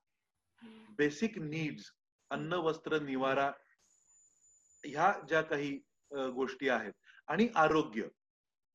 या चार गोष्टी फार महत्त्वाच्या सांभाळल्या जातात. त्याच्यासाठी प्रयत्न खर्च केला जातो. पण करमणूक हे आपल्यासाठी आपल्या दृष्टीने आपल्या विचारांमध्ये खूप शेवटचं हे असतं. त्यामुळे प्रश्न असा होता की थिएटर्स बंद झाली ऑडिटोरियम्स बंद झाली. पण जेव्हा ती उघडतील तेव्हा सुद्धा लोक पूर्वीच्या उत्साहाने येतील का ऑडिटोरियममध्ये कलाकारांनी त्यांचं उत्पन्न मिळवण्याचं साधन ह्याच्या पुढे काय असेल हा प्रश्न होता कारण करमणूक हेच आमचं जर काम असेल. तर करमणुकीला रसिक प्रेक्षकच जर उपलब्ध नसेल तर काय करायचं त्यामुळे आत्ता ज्यांच्याकडे थोडेफार पैसे आहेत किंवा जे बॅकस्टेज म्हणा किंवा इतर कोणी म्हणा. हे लोक जे आहेत की ज्यांच्याकडे फार सेव्हिंग नाही होऊ शकत अनफॉर्च्युनेटली. त्यांच्यासाठी खूप संस्थांनी लोकांनी मदत केली पण ती किती पुरणार? किती पूर्ण बरोबर आहे. त्यामुळे प्रश्न हा होता की करमणूक हा कदाचित शेवटचा पर्याय होता लोकांसाठी. आधी सर्वायवल महत्वाचं होतं. पण ऍट द सेम टाइम आपण एक अत्यंत महत्वाची गोष्ट आम्ही कलाकार सुद्धा. ह्या ह्या भयानी पीडित झालो होतो किंवा या संभ्रमात होतो की आता पुढे काय? हो. पण ऍट द सेम टाइम आपण सगळेच एक गोष्ट विसरतोय.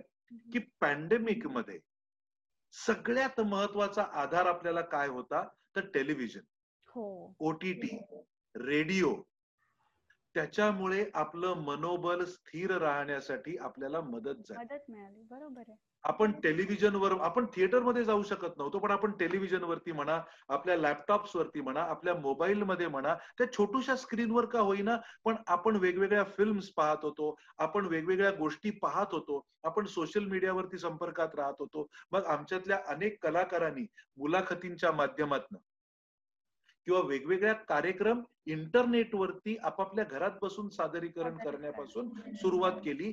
पण एक लोकांमधला तो उत्साह. ती एक पॉझिटिव्हिटी कायम राखण्यासाठी आम्ही सगळे प्रयत्नशील होतो. आम्हाला पैसे मिळत होते का? त्याचे नव्हते मिळत. ते त्यावेळेला अपेक्षितही नव्हते. पण एक समाज मनाचं मनोधैर्य उचलून धरण्याचं काम आम्ही कलाकार नेटाने तेव्हाही करत होतो. अजूनही करतोय. हाय रिस्क आत्ता आहोत तेव्हाही करतोय. पण कलाकारांच्या बाबतीत ज्या वेळेला गॉसिप बाहेर येतं तेव्हा त्याच्याबद्दल ताशेरे ओढणारे खूप असतात. हो. आम्हाला विचारणारे लोक होते की नवीन सिरियल कधी सुरू होणार? किंवा सिरियल जी चालू आहे त्याचे पुढचे नवीन भाग कधी सुरू होणार? तेव्हा ते सुरू झाल्यानंतर लोकांनी त्याचं नाही कौतुक केलं अनफॉर्च्युनेटली त्याच्याबद्दल तक्रार नाहीये पौर्णिमा. ते आमचं काम आहे. We earn bread and butter out of that if not butter at least bread butter हा खूप पुढचा भाग झाला. पण हे आमचं काम आहे ते आम्ही करतोय. डॉक्टर्सनी केलं सफाई कर्मचाऱ्यांनी केलं पोलिसांनी केलं इतर समाजातल्या त्या त्या घटकांनी केलं जी दुकानं त्या काळात उघडत होती. दोन तासासाठी असतील. हो. पण ते शॉपकीपर्स ते दुकानदार हाय रिस्क होतेच ना. त्यांचं आणि कलाकारांचं कोणीच कौतुक नाही केलं. मनामध्ये असेलही जाणीव. पण होतं कसं की हे कलाकार ना यांना प्रत्येक ठिकाणी स्वतःचा थोबडा दाखवायची हौस असते. म्हणून सतत यांच्या मुलाखती हे लाईव्ह येतात. आम्ही अमुक करतो तमी अरे नाही तुम्ही ते पाहताय ना. म्हणजे कित्येक वेळेला असं होतं पौर्णिमा की सर तुमची किंवा श्रीरंग तुझी ती सिरियल बघतो आम्ही. पण आता जाम बोर व्हायला लागली. अरे मग कशाला बघता? तुमच्या हातात रिमोट आहे ना बंद करा दुसरी बघा. पण आपण अडिक्ट झालेले असतो त्या शोला शोला राईट आणि ही वस्तुस्थिती आहे जगात कोणी मान्य करो न करो की कलाकारांनी पॅन्डेमिकच्या गेल्या सात आठ महिन्यांच्या काळामध्ये लोकांचं मनोधैर्य उचलून धरण्यासाठी अनेकदा घरातून असेल सेफ झोन मधनं असेल पण काही काळानंतर अर्थार्जनाचा एक भाग होताच पण आयुष्यपणाला लावून कलाकारांनी नाही ग. ते आपले जवान करत असतात त्यांचं आयुष्य पणाला लावून ते सरहदीवरती आपल्या सीमेवरती लढत असतात. हॅट सॉफ्ट टू दॅम पण तेच काम वेगळ्या पद्धतीने आम्ही सुद्धा या पॅन्डेमिकच्या काळात केलं. लोकांचं मनोधैर्य उचलून धरण्यासाठी. त्यांना शक्यतो होता होईल तो एका चांगल्या ऍटमॉस्फिअरमध्ये त्यांना जे बघावंसं वाटतं ते देऊन करण्यासाठी. मग ते इंटरनेटच्या माध्यमातून असेल मग ते आता सिरियल्सच्या माध्यमातून असेल ते ओटीटीच्या प्लॅटफॉर्मच्या माध्यमातून असेल ते नवीन चित्रपटाचं चित्र हे आम्ही का करतोय? आमच्या अर्थार्जन. आपण म्हणतो का सोल्जरला की अरे तो सीमेवर जाऊन लढतो का? उपकार करतो का? पगार मिळतो ना त्याला? हे आपला कृतज्ञपणा होऊ शकतो असं बोलणं. कारण he does it with high risk हो अर्थात. आयुष्यपणाला लावून तळ हातावर शिर घेऊन तो माणूस लढतो तिकडे. आणि आपण जर म्हटलं की त्याला पगार मिळतो ना उपकार करतो का? तर ती कृतज्ञतेची पहिली मोठी पायरी असेल. किंवा लक्षण असेल. माझं असं अजिबात म्हणणं नाही की आमचं कौतुक करा आमच्यासाठी थाळ्या वाजवा नको. पण निदान याची जाणीव ठेवा. बरोबर आहे. की ज्या वेळेला डिप्रेशन येतं त्यावेळेला जसा एक ऐकणारा कान आपल्याला लागतो. हा. ज्या वेळेला आपण अँझायटी स्ट्रेस यातून जात असतो त्यावेळेला पु ल देशपांड्यांचं पुस्तक वाचल्यानंतर कुठेतरी आपल्यामध्ये एक चैतन्य थोडं काळ का होईना पण सळाळतं. हो. सळसळतं. सो कलाकारांना त्यांचे ड्यूज हे दिले गेलेच पाहिजेत. कलाकारांना अनेक वेळेला रिडिक्यूल केलं जातं. हा मोठा मला कोण सांगणारा? चार दिवस टीव्हीवर दिसला म्हणजे झालं सगळं जिंकलं जग. अहो असं नसतं. आम्ही तुम्हाला बौद्धिक धडे द्यायला नाही येत पण काय होतं ज्या वेळेला बच्चन साहेब स्क्रीनवर येऊन सांगतात ना त्यावेळेला ऐकणारा समाज वर्ग मोठा असतो. हो.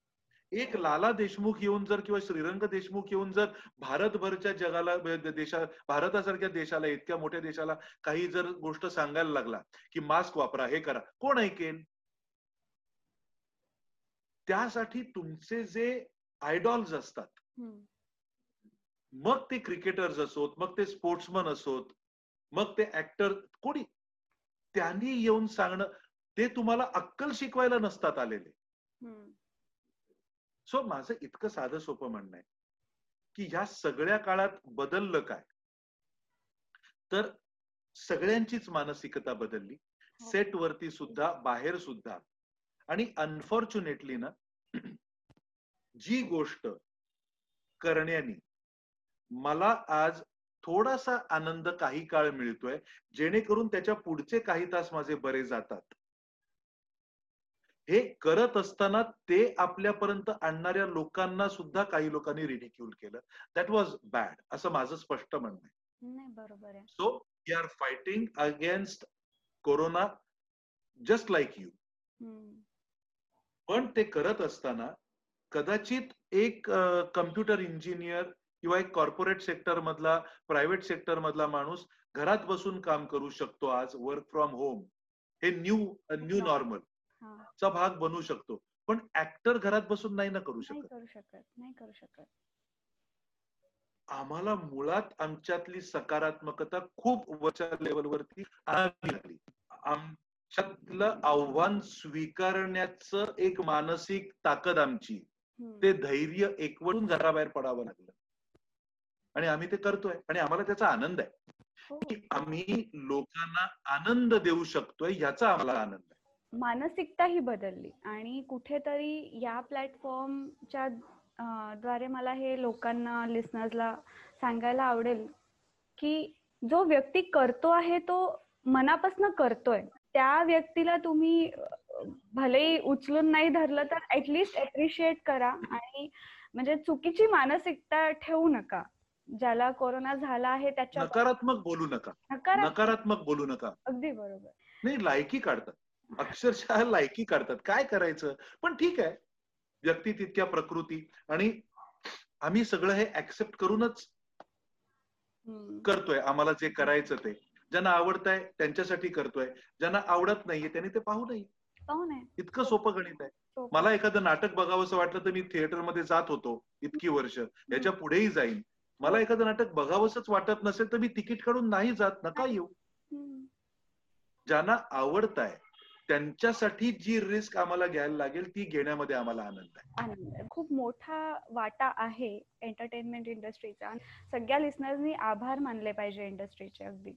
मनापासून मी तर आभार मानते की मला खूप मदत झाली आहे या इंडस्ट्रीची मग अशी आहे ना की ह्या पॅन्डेमिकमध्ये काय झालं की घरं छोटी मोठी किती कशी असतील? पण घरातली ती दोन चार पाच दहा माणसं कामानिमित्ताने घराबाहेर पडत होती इतकी वेळ इतकी वर्ष. काही वेगवेगळ्या याच्यासाठी दिवसातला काहीच काळ ते एकत्र होते. या पॅन्डेमिकमध्ये ना आपण twenty four seven by twelve एकत्र राहायला लागणार की काय अशी परिस्थिती होती. आणि आपण गेले सात महिने ऑलमोस्ट राहतोय. राहतोय राहतोय. आणि भांड्याला भांड जर लागलं तर आवाज होतोच. माझ्या कित्येक माझ्या कित्येक वकील सायकोलॉजी मध्ये काउन्सिलिंग करणाऱ्या मित्रमैत्रिणींकडनं सायकॅट्रिस्ट मित्रांकडनं माझ्याकडे बोलण्यातनं हे आलेलं आहे. हा. की आज ग्रह कलह खूप मोठ्या प्रमाणावर वाढलेत. वाढली. कदाचित या पॅन्डेमिक नंतर डिव्होर्सचं प्रमाण वाढण्याची शक्यता आहे. हो. कारण twenty four seven thirty twelve आठवडाभर महिनाभर आणि वर्षभर कदाचित आता आठ दहा महिने म्हणजे झालंच ना तेवढं. वर्ष ऑलमोस्ट सतत समोर डोळ्या सी प्रत्येकाला स्वतःची स्पेस हवी असते. हो. मग ती तुम्हाला घरात राहून वेगवेगळ्या खोल्या जर प्रत्येकाकडे अवेलेबल नसतील. तर ती घरात मिळणं कठीण होऊन बसतं. हो. अशा सिच्युएशनमध्ये सतत डोक्याला डोकी लागल्यामुळे वैचारिक मतभेद.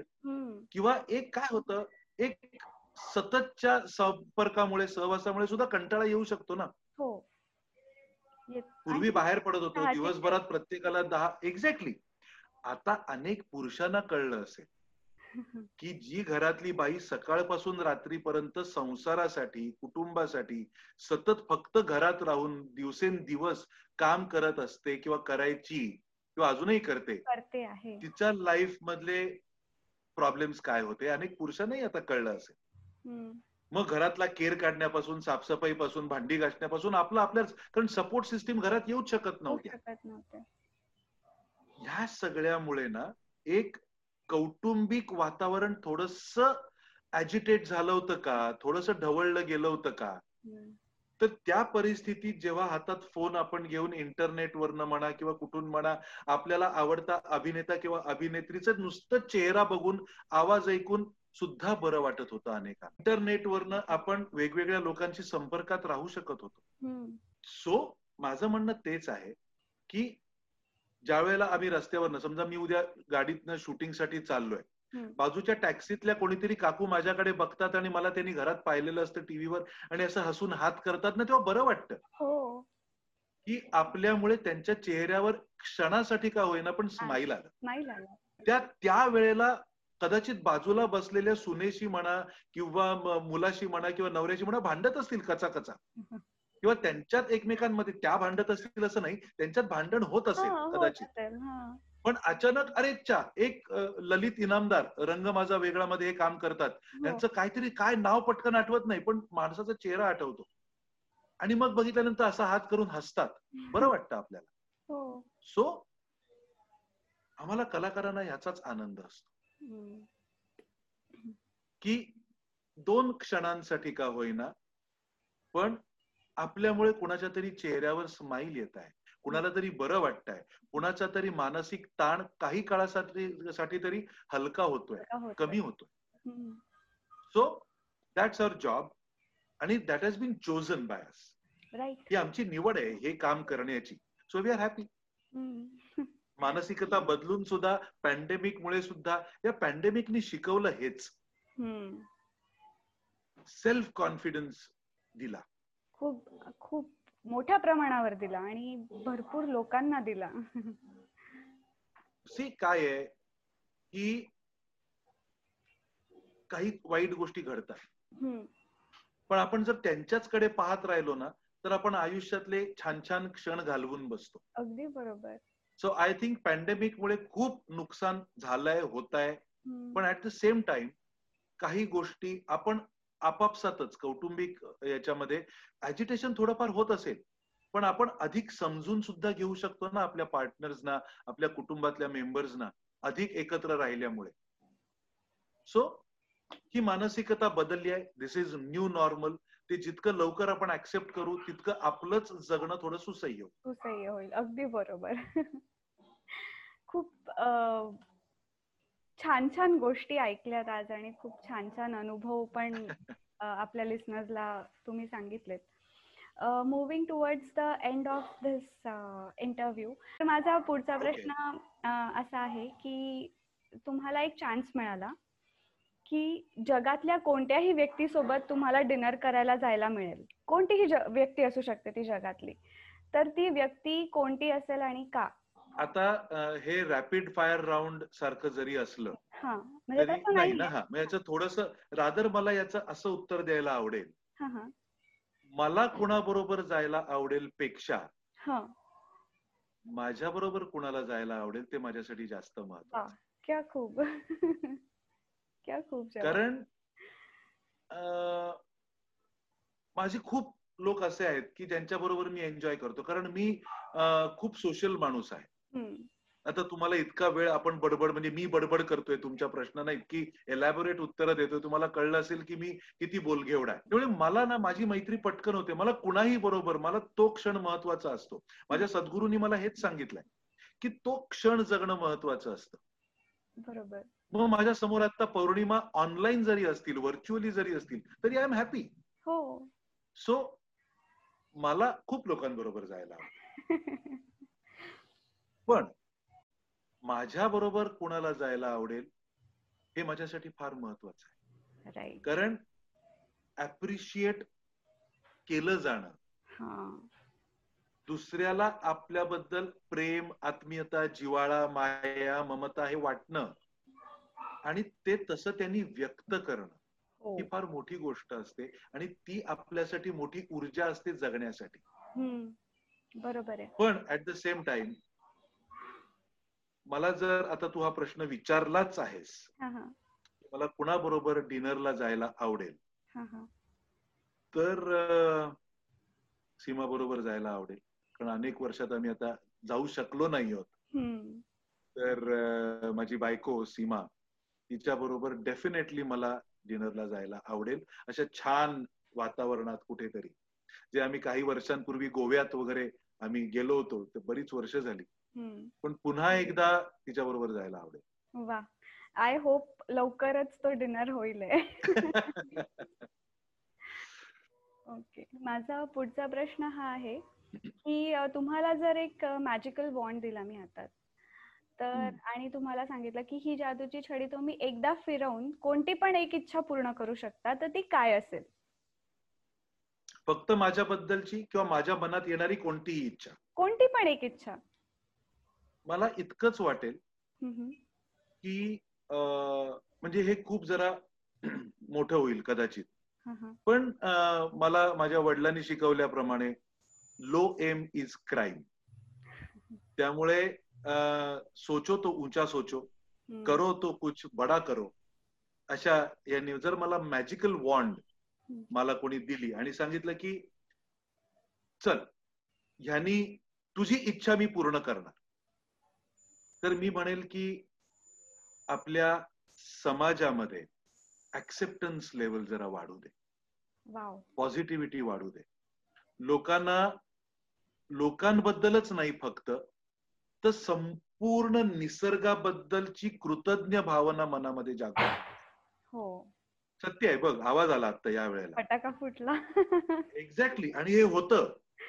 जेव्हा तुम्ही मनापासून एखादी गोष्ट मागताना तेव्हा त्याला समोरून रिॲक्शन येते कुठूनही येते. येते येते. ती प्रचिती असते. आणि मला जर मॅजिक वॉन्ड मिळाला तर मी खरंच म्हणेन की लोकांचा लोकांप्रती निसर्गाप्रतीचा एक कृतज्ञता भाव वाढावा.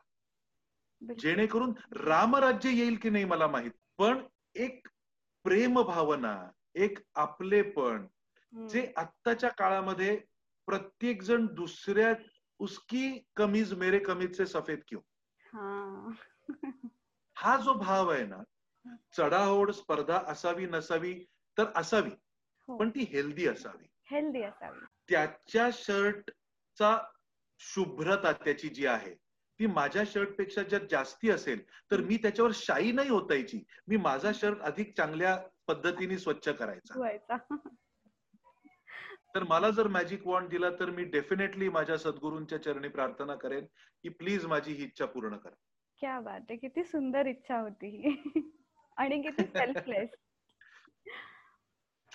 हे मी सिरियसली सांगतो की ही बुद्धी माझी नाही. हे तिथून येतं आणि ते माझ्याकडनं वदवून घेतात. अगदी त्याच्यात काही शंकाच नाही.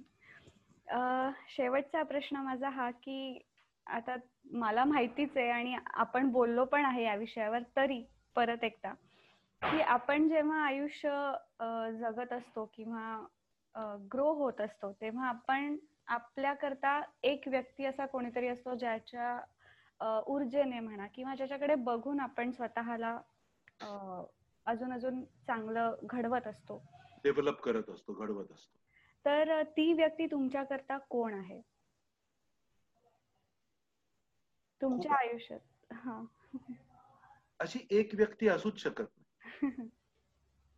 कारण साधी गोष्ट आहे की मी अं, जेव्हा जगात वावरत असतो श्रीरंग देशमुख म्हणून त्यावेळेला जसं मला काय करायचं नाही हे कळणं सगळ्यात जास्ती महत्वाचं असतं. मग काय करायचं हे कळण्यासाठी एक माझा दिग्दर्शक असतो. हो. मग कोणीतरी माझा एक मित्र असतो कोणी हितचिंतक असतो आई वडील असतात सद्गुरू असतात गुरुजन असतात. हे सगळे तुम्हाला काही ना काही देत असतात. हा सगळा निसर्ग तुमच्या अवतीभोवतीचा तुम्हाला काही ना काही देत असतो. त्यामुळे अशी एक व्यक्ती असं मला म्हणता येणार नाही. कारण ज्यावेळेला मी कॉलेजमध्ये होतो आणि माझं नाटकाच्या साठी सुद्धा सिलेक्शन झालं आणि क्रिकेटच्या टीममध्ये सिलेक्शन सुद्धा झालं त्यावेळेला मला असं लगेच वाटलं होतं की आयदर मी अमिताभ बच्चन तरी बनणार किंवा त्या काळातले दुसरे आयडॉल म्हणजे क्रिकेटमध्ये सुनील गावस्कर. सुनील गावस्कर कपिल देव तरी बनणार. अल्टिमेटली त्यातलं काहीच झालं नाही. हा वेगळा विषय आहे.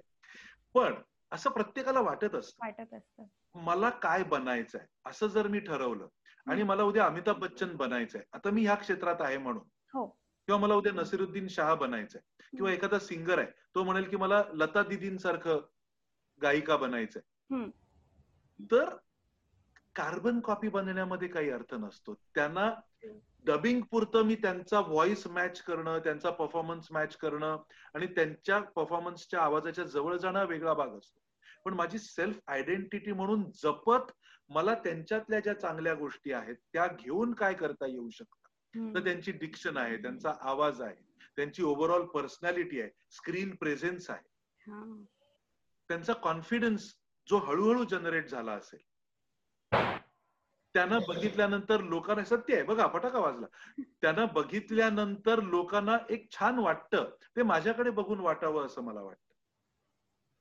पण मी बच्चन व्हावं का तर नाही. मी श्रीरंग देशमुख म्हणून मी काही गुण अंगीकारावेत. आता फक्त बच्चन आहेत का? तर नाही. तर खूप लोक असे असतात. त्यामुळे मी एक माणूस असा पिनपॉइंट जर करायचा झाला तर मी म्हणेन की पुन्हा एकदा माझ्या सद्गुरूंनी मला ती बुद्धी द्यावी आणि माझ्या सद्गुरूंनी माझ्याकडनं ते करून घ्यावं की जे त्यांना माझ्याकडनं अपेक्षित आहे. माझे सद्गुरू हे माझे प्रेरणास्थान आहेत. आणि आता तुला गंमत सांगतो पौर्णिमा. रोहन गाणं शिकतोय गेली काही वर्ष. तो गाणं कंपोज करतो. मला असं वाटतं की अरे नाही ही फॅकल्टी माझ्याकडे मिसिंग आहे. मला सुरात एक गाणं सुद्धा काय एक ओळ सुद्धा नाही म्हणता येत. की जो मगाशी मी सूर या विषयावरती चार वाक्य बोललो मी. स्वतः सुरात नाही गाऊ शकत कारण मी गायक नाहीये. पण ती फॅकल्टी माझ्याकडे मिसिंग आहे मला ते आवडेल. हो. आता याच्यापुढे किती जमेला वेगळा विषय आहे. त्यामुळे I leave it to my Sadguru की माझ्या या जन्मात त्यांना माझ्याकडनं मी जिथे पोहोचणं अपेक्षित आहे आणि त्या अनुषंगाने तो प्रवास फार महत्त्वाचा आहे. डेस्टिनेशन हे अल्टिमेट एम गोल झालं. पण तो प्रवास फार इंटरेस्टिंग आहे. तो त्यांनी माझ्याकडनं करून घ्यावा. त्यांना ज्या पद्धतीने मी जगायला हवाय करायला हवाय त्या पद्धतीने. आणि माय सद्गुरू इज माय प्रेरणा असं वाटू शकतं ऑडियन्सला की हा माणूस उगाच ना असं भासवायचा प्रयत्न करतोय की आय एम सेल्फलेस मग मी हे मग नाही असं नाहीये.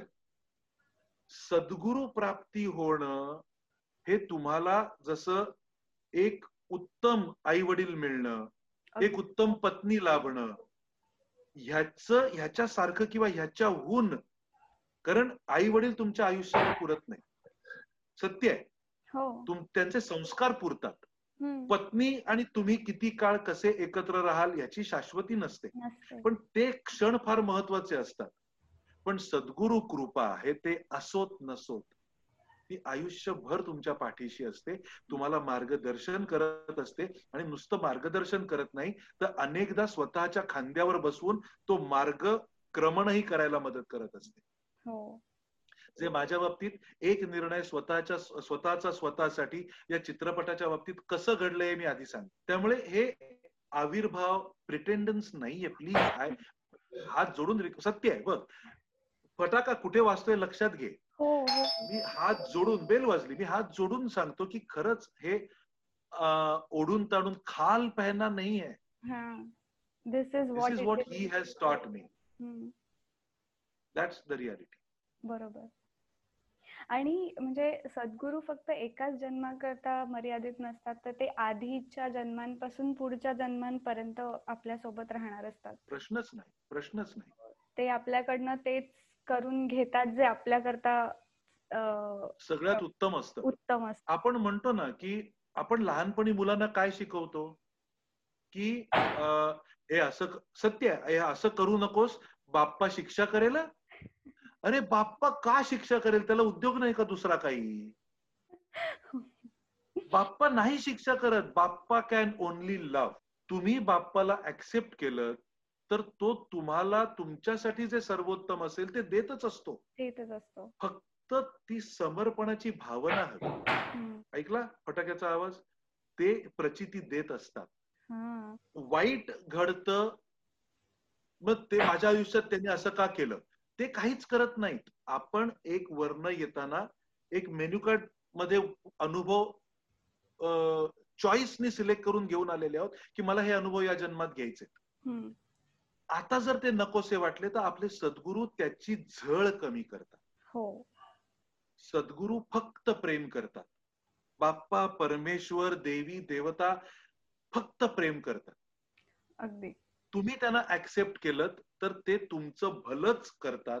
याच्यावर माझी नितांत श्रद्धा आहे कारण ते संस्कार माझ्या सद्गुरूंचे माझ्यावर झालेले आहेत. नाही खरी गोष्ट आहे. इवन मी तर याच्यावर अजून एक पॉइंट ऍड करू शकते की आपण जरी त्यांच्यावर रुसलो किंवा आपल्याला कधी असं राग आला की असं माझ्यासोबत का? तरी ते रुसणार नाहीत. ते प्रेमच करत राहणार. सो प्रश्नच नाही. असं काही वेळेला वाटतं आपल्याला की माझ्याच बाबतीत असं का घडत आहे तर ह्यालाही एक माझे सद्गुरू कारण सांगतात. म्हणजे बी इट भाऊ बी इट गजानन महाराज. ते नेहमी एक सांगतात का तू? तर एक तर तुझा चॉईस आहे की तू येताना तो अनुभव मला या जन्मात घ्यायचा आहे म्हणून घेऊन आलाय. एक तर ते आपण ठरवून आलेलो असतो की मला हा अनुभव घ्यायचा आहे आणि आल्यानंतर त्याची दाहकता कळल्यानंतर आपल्याला तो नकोसा वाटतो. बरोबर? पण मीच का? तर तो चॉईस आपण करून आल्यानंतर आपल्याला ते सोसण्याचं बळ सुद्धा ते देत असतात. त्याची दाहकता कमी करतात. प्लस ते सोसण्याचं बळ आपल्याला दिलेलं असतं. आणि त्यातून आपण या जन्मात काहीतरी शिकून त्याचा वापर पुढे करावा ही त्यांची इच्छा असते. आणि त्यातून आपलं चांगलंच घडणार असतं. सी काय आहे? उद्या जर आताच्या लोकांना माहिती असेल कितपत मला माहीत नाही. सुनील गावस्कर ज्या वेळेला बॅटिंगला उतरायचे तेव्हा हेल्मेट्स उपलब्ध होती पण ते स्कल कॅप घालून यायचे. ते अख्खं हेल्मेट घालायचे नाही. कारण त्यांना त्यांच्या गुरुनी शिकवलेल्या टेक्निक वरती विश्वास होता. इतरांना नव्हता का आता असं नाही. पण कदाचित माझ्या डोक्याला बाउन्सर एखाद्या फास्ट बॉलरचा लागू शकेल म्हणून मी बॅटिंगलाच उतरायचं नाही का? तर मी बॅटिंगला उतरायचं. हेल्मेटचं काम करायला सद्गुरू असतात. आणि ते हेल्मेट अदृश्य असत.